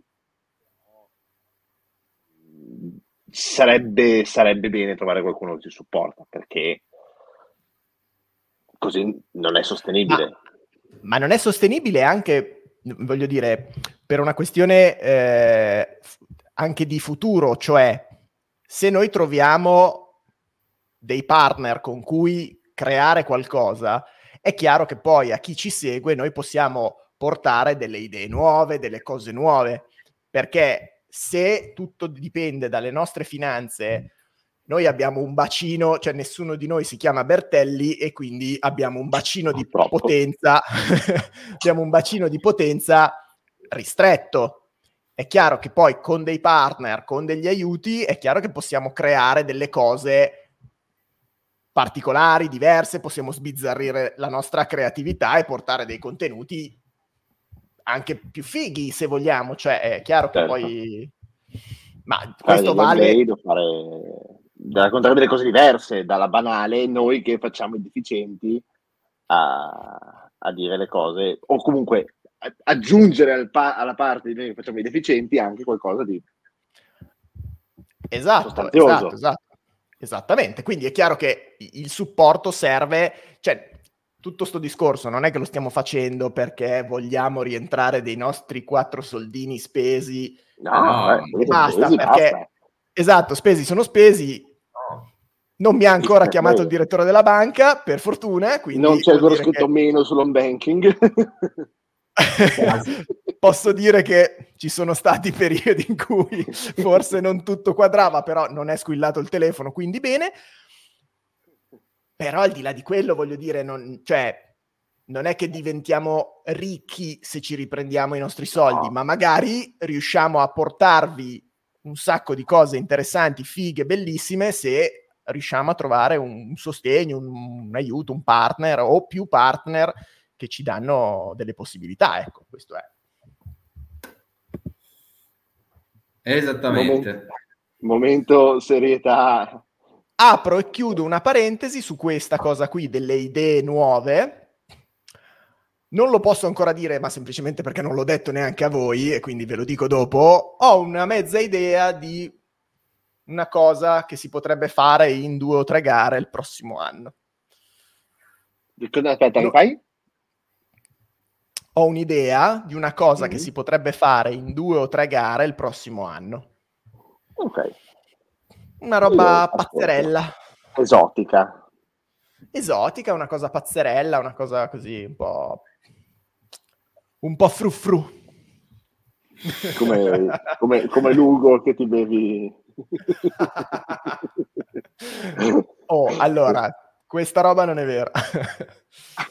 Non è vero che bevi Lugo? No, non ragazzi, è vero che Lugo... Ragazzi che ci ascoltano, Damiano beve Lugo, ragazzi. Cioè, Damiano è soddisfatto. Ma tutto bello, non ho capito qual è il problema. Beve Lugo, cioè, non lo so. Ma io cioè, allora io segno dei tempi che cambiano. Questa affermazione mi preoccupa. No, Alessandro Parodi, no, non ci piace, no. Te lo dico già. Damiano forse sì, però perché beve lui. Ma no, ma guarda che veramente. Ma questo allora, vuol dire essere passatisti? E allora sì, sono passatista. Allora, smentiamo questa cosa perché non è vera. Ok, però nessuno sta commentando e la cosa mi preoccupa un pochettino. No, ma intanto bisognerebbe capire che Lugo non è da donne, però anche le donne dicono che Lugo è da donne, quindi... Fattuale. È fattuale, come direbbe il direttore, fattuale. Va bene. Io non lo so se vogliamo sviluppare altri temi, è un conto, altrimenti io manderei non abbiamo parlato di Rovampera che si ritira tra virgolette a 24 anni da campione del mondo. Dopo vi faccio anche un'altra domanda così, giusto per... Così, e quello sarebbe un bel tema, però dopo un'ora e 40 non possiamo iniziare a trattare te, cioè temi seri. Io la chiuderei qui. Giacomo mi sta perdendo il fisico, però no, vabbè, cioè, no, ma se volete facciamo, ma cioè... No, ma anche perché è un tema che si autoesplica, nel senso, banalmente questo. Pietro, metti in evidenza il commento di Alex Paonna. No, l'altro, scusate. No, guarda che veramente. Ma io non ci credo. No, il tema si autoesplica perché Rovampera sta su una macchina da corsa dall'età di 7 anni, cioè lui ha raggiunto la rottura di palle di uno di 60 anni.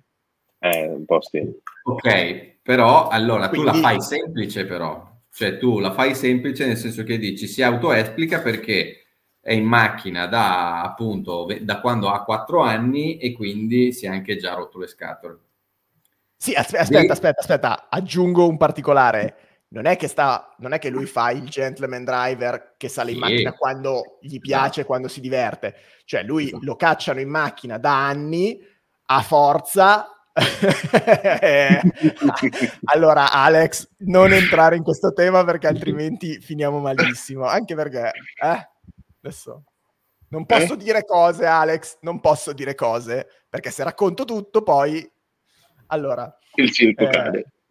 Esatto, no, dico che poi il problema è che Rovampera lo fanno correre, cioè deve rispettare degli impegni ed è chiaro che quando lo fai da troppo tempo ci sta che uno dica mi prendo un attimo di respiro, che poi comunque fa mezzo anno, che è il programma dei sogni di tutti noi. Esatto, ma poi gli date torto?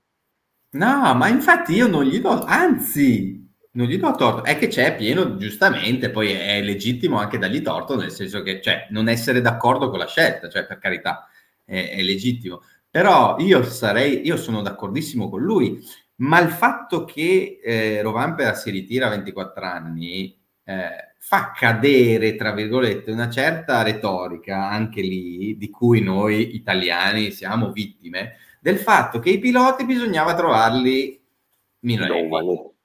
Noi dopo gli anni che ho corso io c'era no basta, abbiamo sbagliato tutto, adesso siccome c'è Rovampera e un po' stava iniziando anche Solberg, basta, i piloti bisogna trovarli minorenni, allora a inseguire la Rovampera mania, no? Anche in Italia, che per carità è ovvio, ogni metodo è buono, ma anche questo concetto della Rovampera mania, che era finita un'epoca e bisognava iniziare a cercare i piloti minorenni, fa emergere la mancanza di cultura in Italia, per cui non c'è mai una logica, si va sempre di anno in anno o di 2 o 3 anni in 2 o 3 anni, per cui cosa va di moda all'estero? Cioè i primi esterofili sono proprio quelli che poi però decidono, non noi che siamo qui a discutere. E c'era stata un po' questa narrazione, questa retorica del pilota minorenne, che per fortuna adesso, tra virgolette, Rovampera fa cadere, perché fa capire che comunque non c'è una soluzione economico-finanziaria a trovare in laboratorio il pilota o il campione, soprattutto, perché piloti sono piloti tutti, basta pagare. Ma non c'è una soluzione di laboratorio per trovare un campione. Ma soprattutto perché il campione, appunto, magari tu lo trovi, perché io penso che più fenomeno di Rovampera sia difficile da trovare nel mondo, e poi lo trovi e magari ti si ritira a 24 anni. Allora, dove sta la verità? E mentre l'Hub invece o Oge stanno fino a 40. O Andreucci. Cioè, o Andreucci, eccetera, eccetera. In uno sport in cui comunque l'esperienza sia nelle prove speciali che di vita conta tanto. E quindi, per fortuna, io dico grazie a Rovampera, perché ha fatto capire che quella è solo una delle strade, che però non è per forza quella per cui devi lasciare per strada dei giovani che magari stanno crescendo, perché tagli i programmi, perché devi iniziare a cercarli da minorenni, perché questo è successo. E dall'altra parte fa capire che comunque, per quanto uno possa essere pilota professionista, fenomeno, campione, a un certo punto la vita privata ha un'importanza, e quindi uno dice: sai che c'è, sarò il privilegiato di turno, perché è un privilegiato, nel senso, quando uno è pilota e fenomeno così è un privilegiato nella società, però anche da campione, anche all'apice della mia carriera, io faccio metà stagione, perché i miei 20 anni non li ha nessuno tra qualche anno. Hai capito? E quindi mi compro il BMW 318 e vado a fare i traversi. Esatto, ma che bello, ma no, che bello. Una GR86. Anche. Ma che bello, ma evviva Rovampera che dice c'è anche una vita oltre il lavoro, benché il lavoro sia guidare una macchiarelli. Due temi. Allora, a proposito di piloti minorenni, l'altro giorno ho aperto un hard disk con delle cose meravigliose, tra cui ho trovato una foto epica del primo Milano Rally Show, credo fosse il 2017, non vorrei dire una puttanata, o il 18. Anch'io ho un ricordo del 17.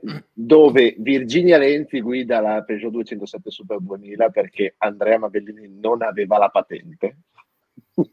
Ed era uno schifo, ovviamente. Spettacolo. Ok, bene.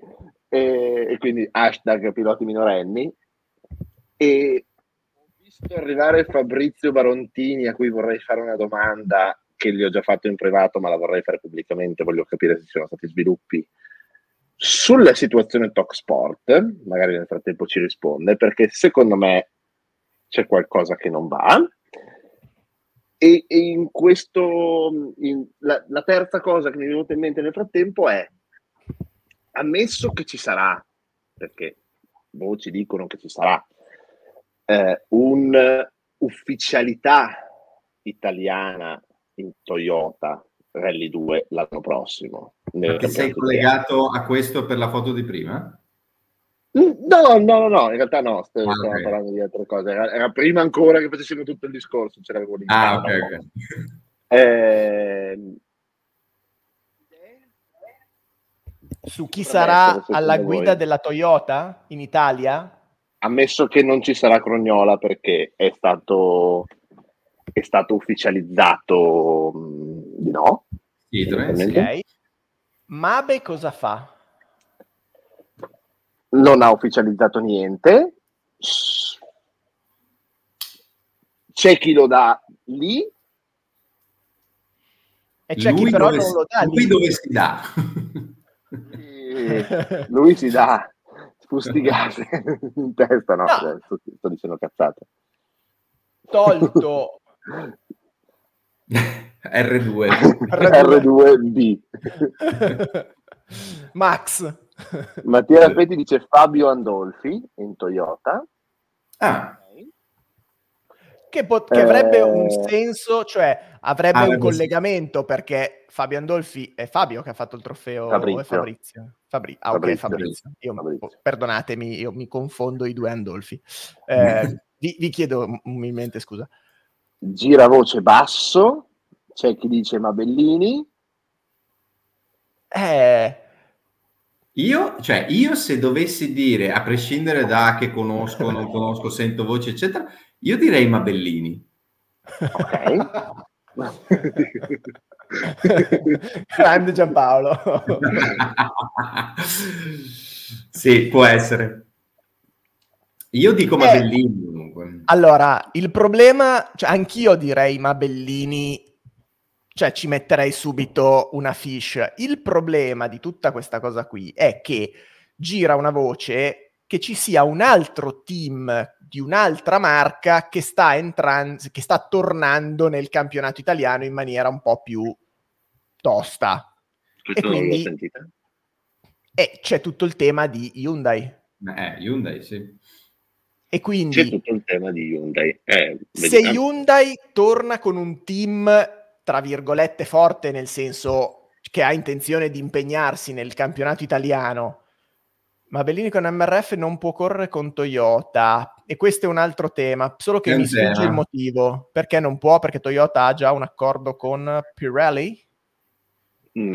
Tendenzialmente sì, quantomeno nel trofeo sì, nel trofeo sicuramente sì. Le filiali statali poi devono sottostare a questa roba qui?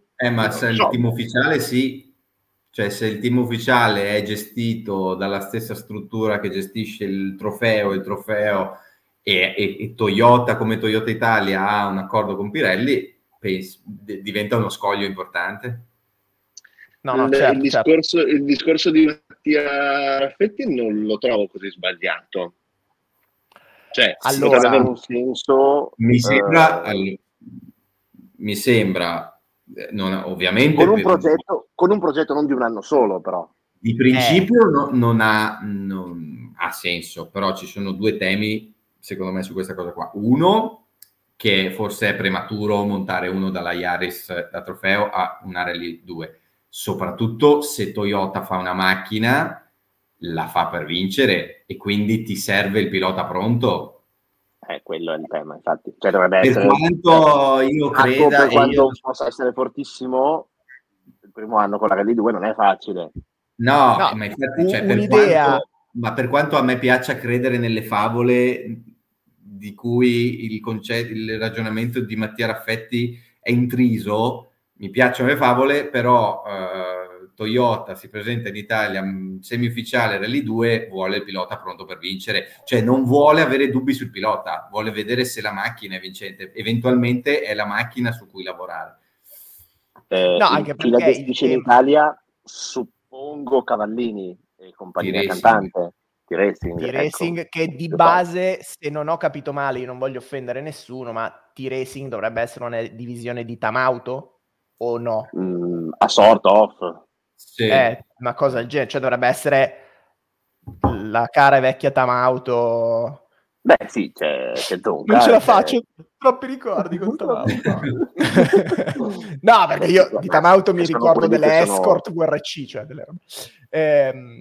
Sono quelli che alla fine sono dietro. Secondo me i nomi per la Toyota Rally 2 in Italia sono quelli pronti per vincere un campionato italiano, e quindi già Crugnola è fuori, rimane Basso, Paolo Andreucci. Però capite che adesso scusate. Fabio Andolfi già mi piace di più. Ma infatti io Paolo Andreucci lo buttavo come provocazione. Fabio Andolfi e Andrea Mabellini. Ma stato solo quando faranno la Suzuki. Esatto, Suzuki Rally 2 kit. Damiano De Tommaso proprio per il rotto della cuffia. Ma Damiano De Tommaso, io guarda, vorrei spezzare un'arancia anche in suo favore, perché Damiano quest'anno ha avuto, come dire, rispetto all'anno prima, un programma un po' meno solido, un po' azzoppato, perché quando l'anno scorso invece aveva un programma dove erano, probabilmente gli si erano incastrati più tasselli, banalmente ci aveva più soldi, è riuscito a fare un campionato dove a momenti soldi. Esatto, a momenti, cioè comunque era la seconda forza del campionato fatta e finita, cioè l'anno scorso a quest'ora stavamo dicendo Damiano De Tommaso è pronto per vincere il suo primo titolo italiano. Quest'anno ha avuto un'annata un po' sfigata sotto certi punti di vista, quindi è chiaro che lui è uno dei nomi che, messo in condizione di fare bene con un po' di test, un po' di cose, viene fuori. Può funzionare. Però nel borsino lo metto all'ultimo posto, ma non perché, cioè io Damiano lo stimo e lo sa quanto gli voglio bene, lo apprezzo come pilota, ma nel borsino Toyota purtroppo è quello con meno chance. Questo è un nome che secondo me può funzionare, potrebbe funzionare, Lucita. No. Vista anche la dipartita di un grosso adesivo dalla sua macchina a Jesolo. Sì. Guarda a volte gli adesivi quanta differenza fanno.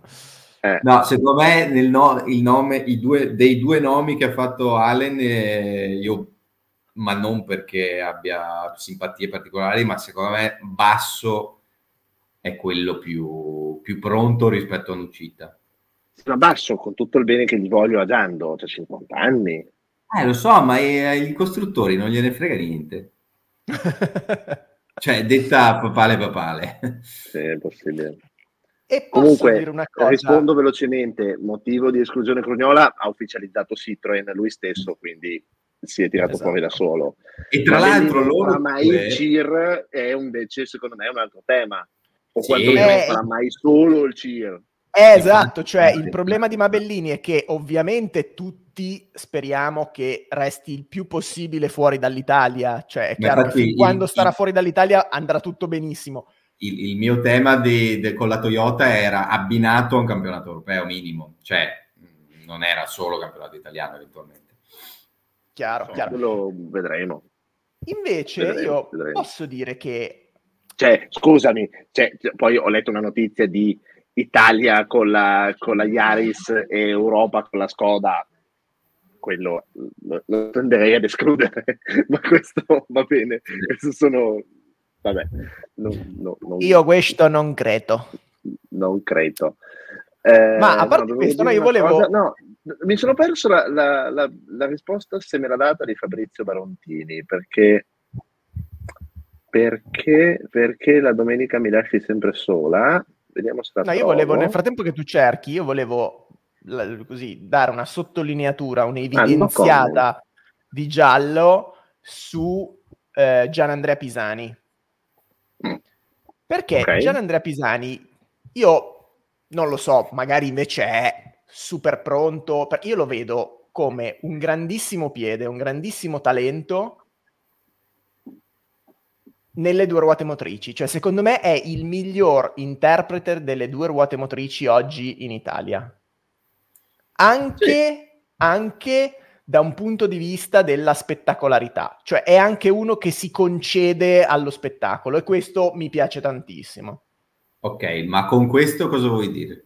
Che non so se è pronto e se riuscirebbe a essere così, come dire, ruspante anche al volante di un R5, perché poi sappiamo che essere ruspanti paga zero, e quindi Pisani mi piacerebbe vederlo di nuovo su una due ruote motrici, ma in contesti magari importanti fuori dall'Italia, quello sì, perché secondo me è uno e che... E non su una RL2.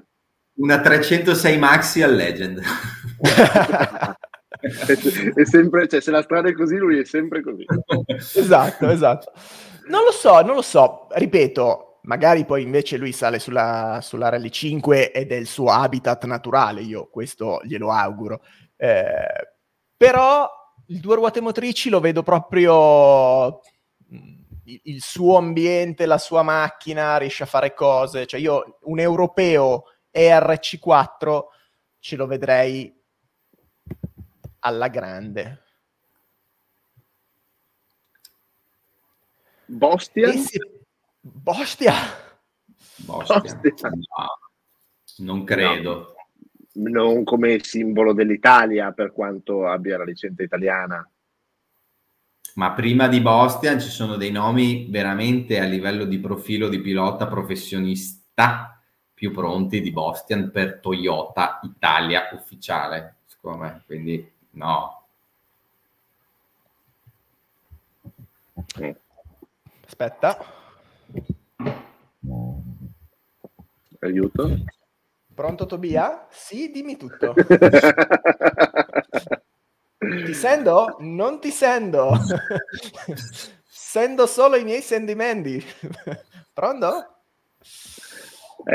Buon Tobia, vabbè. Cavallini, che vabbè, ovviamente... Quindi, ovviamente abbiamo detto tutti, quindi non abbiamo fatto scontento nessuno. No, vabbè, dai, allora lanciamo i tre nomi, punto, scritti nella busta per il prossimo anno. A sto punto io, avendoci ragionato un attimo, dico Andolfi. Ah, niente po' di meno che.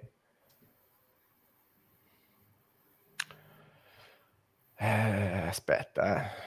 In grande difficoltà con Basso, però. Cioè, sono veramente in difficoltà, ma dai, dico Andolfi per... speranza e condivisione giovanile. Allora, aspetta. Tu, Pietro, cosa dici?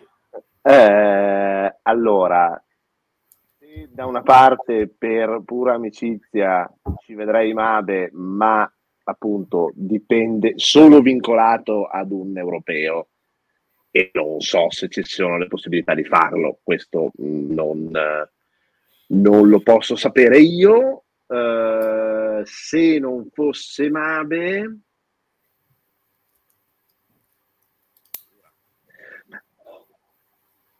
mi gioco il jolly in uscita, anche se forse no, ma non lo so. Quindi Basso, Nucita. No, io dico Andolfi. Andolfi, scusami, Andolfi. Ma dico Andolfi. Andolfi, Nucita. Io non so, cioè non sì, e tutto dipende da un team Hyundai che potrebbe sparagliare questa roba qua. Però... Ci vuole il nome, Damiano, nome.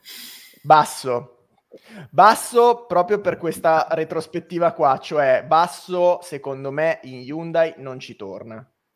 Ok, e quindi no. se anche arrivasse un team Hyundai, comunque non sarebbe Basso. Ma chi è che ha detto questa cosa del team Hyundai? Cioè, da dove è uscita? Che me la sono persa? Erano voci di parco assistenza a Monza. Radiorelli. Che okay. Diceva che c'era un team che stava preparando una macchina per il campionato Hyundai, cioè per il campionato italiano come Hyundai per il prossimo che anno. Non è Prior Motor. Questo Radiorelli questo non lo ha detto. Ok. Cioè Radiorelli non diceva quale team fisicamente fosse. Ok.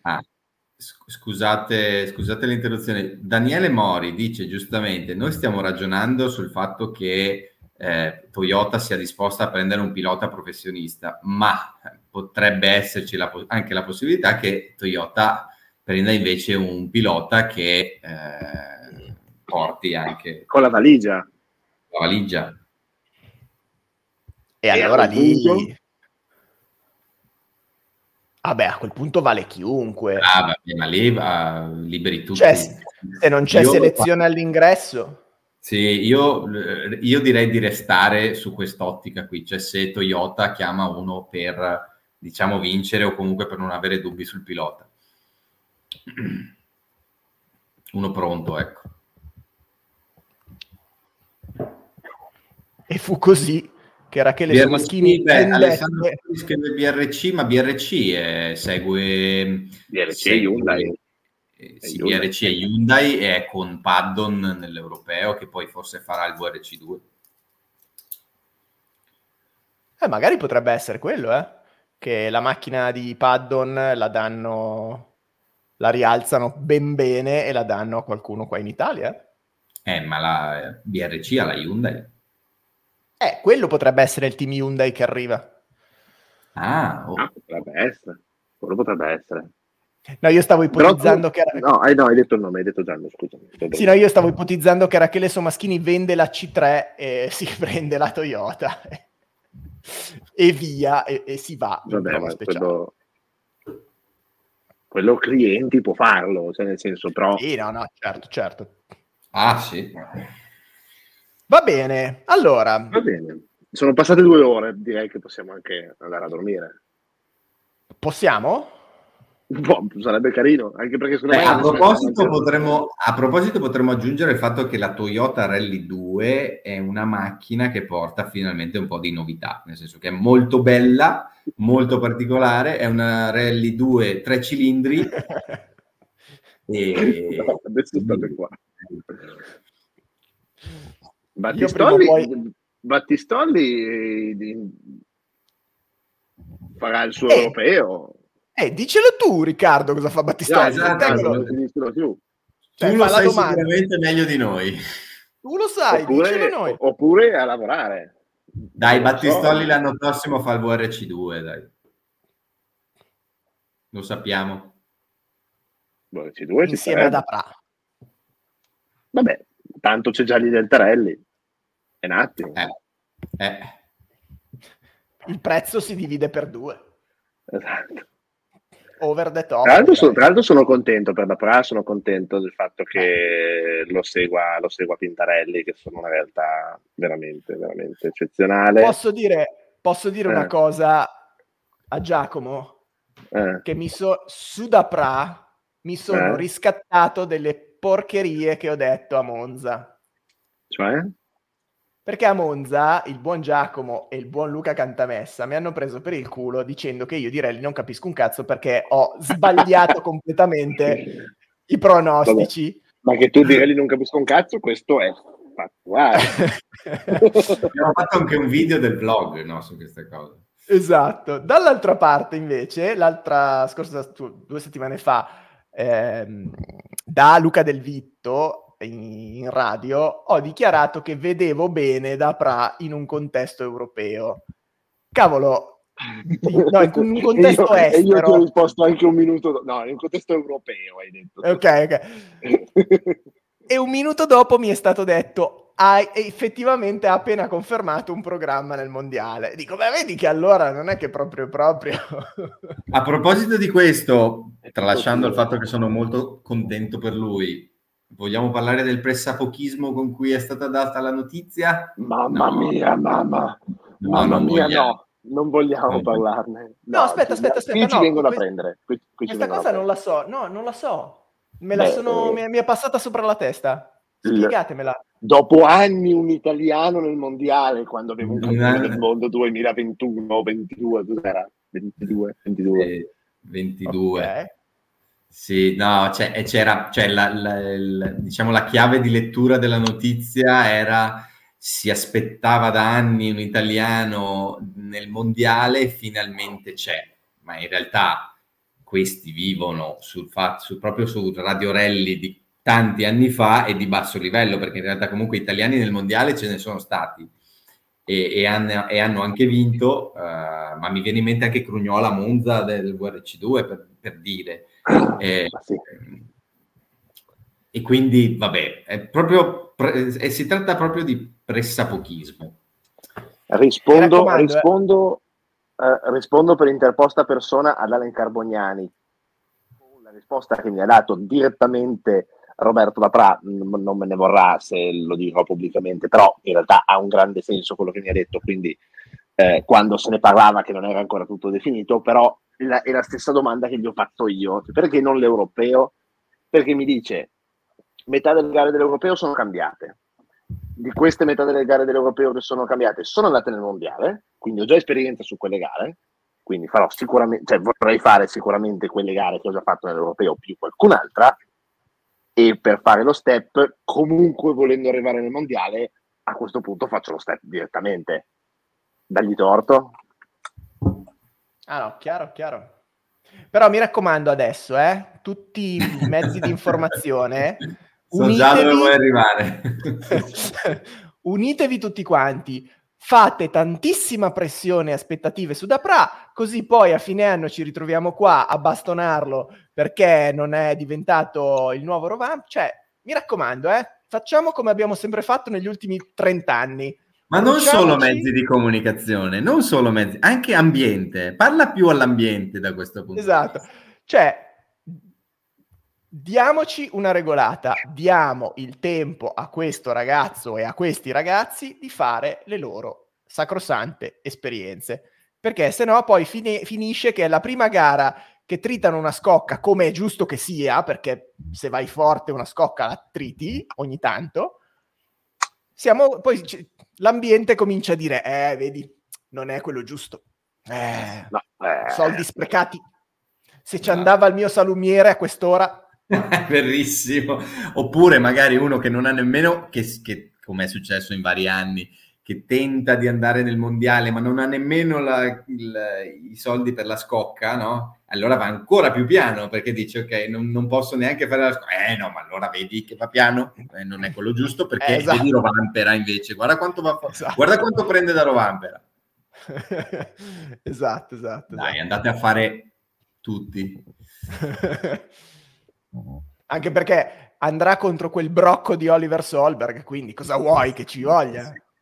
Quel brocco. No, ma soprattutto quel brocco di Oliver Solberg che ha pochissimi chilometri in macchina, no? Pochissimo. Esatto. E pochissimo budget per tirare scocche. Dai, che magari con 10 anni di ritardo le capiamo anche queste cose, anche in Italia. Con calma. Esatto. Di Solberg che resta in Skoda, cosa ne pensate? Vince il campionato? No.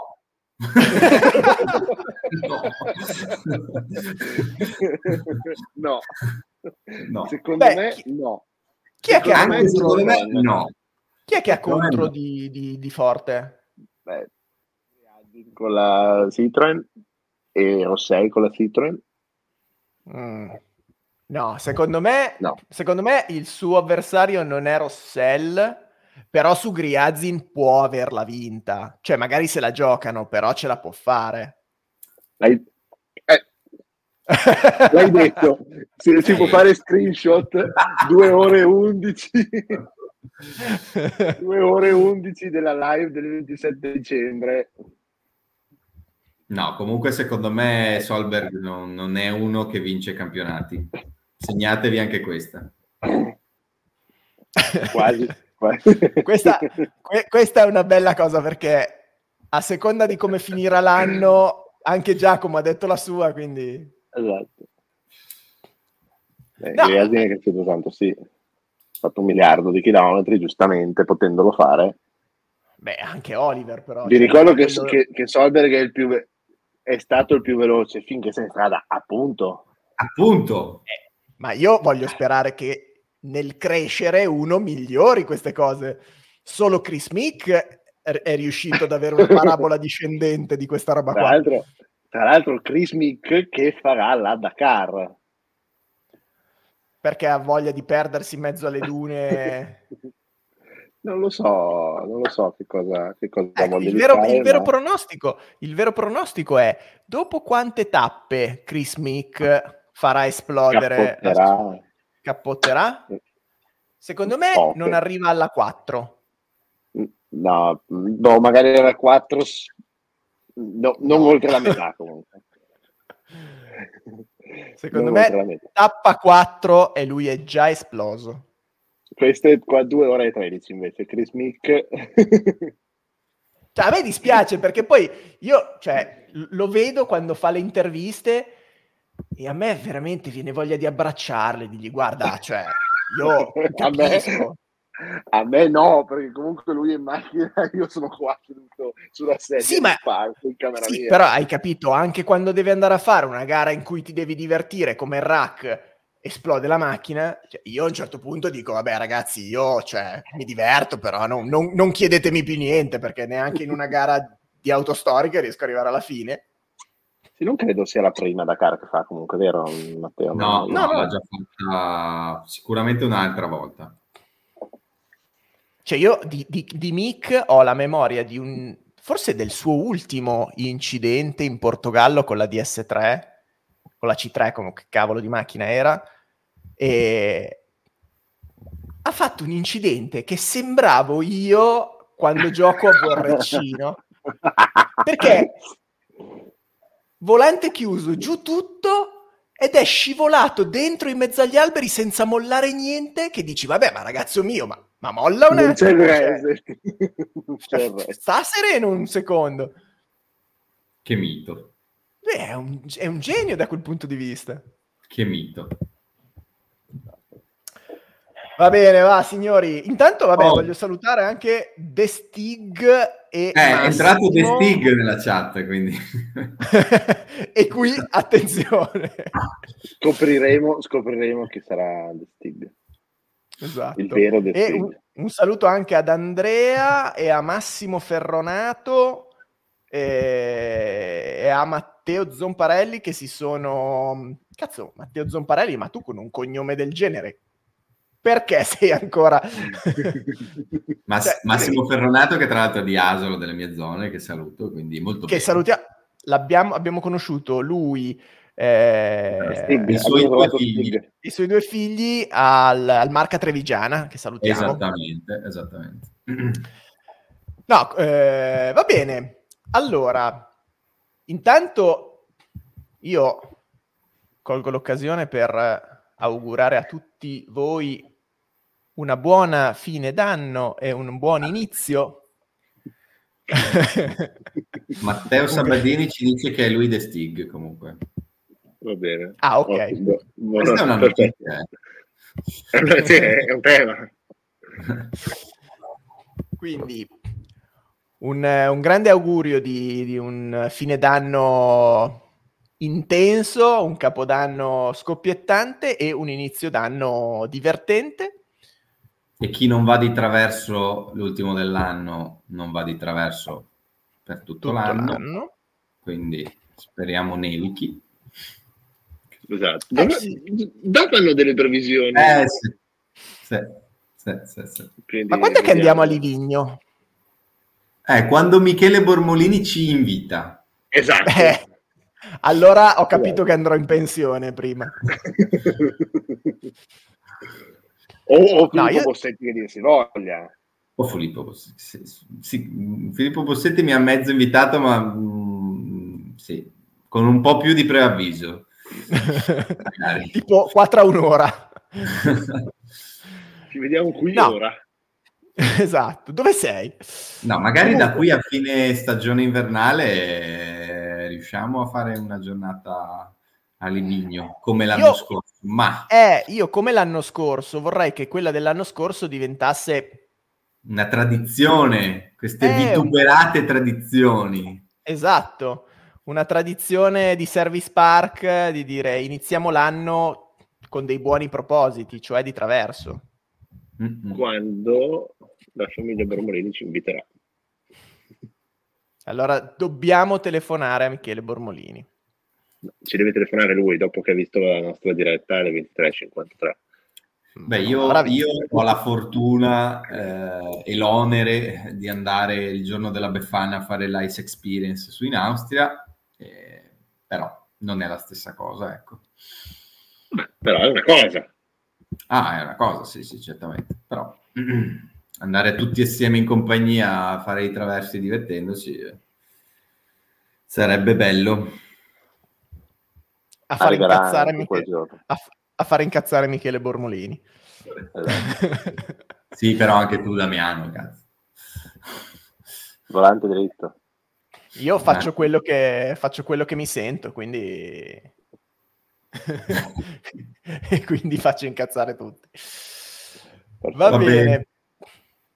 Dai, allora, tanti auguri, fate i buoni. Grazie. Auguri a tutti, ci vediamo nel 2024, stiamo già mettendo assieme anche degli ospiti, quindi eventualmente ci saranno delle belle puntate anche in futuro, E continuate a seguirci sui social, continuate anche ad andare a visitare la nostra pagina su eBay. Avrei dovuto dirlo un'ora fa? Sì, avrei dovuto dirlo un'ora fa, la dico solo anche adesso. 2 ore 20 fa. Anche 2, sì. Esatto, però... Questo fa parte, e così chiudiamo il cerchio dall'inizio del fatto che non siamo preparati. Non siamo, esatto. Ci hanno preso dalla strada. Esatto. Abbiamo una pagina eBay in cui ci sono e ci saranno sempre di più una serie di memorabilia pronti per voi. Se guardate le storie che ho pubblicato su Instagram, vedete che uno di voi ha già ricevuto a casa uno degli oggetti più carini che abbiamo messo all'asta, quindi continuate anche ad andare a vedere la nostra pagina eBay, magari il link lo metto poi sul Linktree di Instagram, così è facilmente raggiungibile. Un grande augurio di buon fine 2023 da Service Park, alla prossima, ci vediamo l'anno prossimo. Saluti e baci. Buon inizio. Ciao.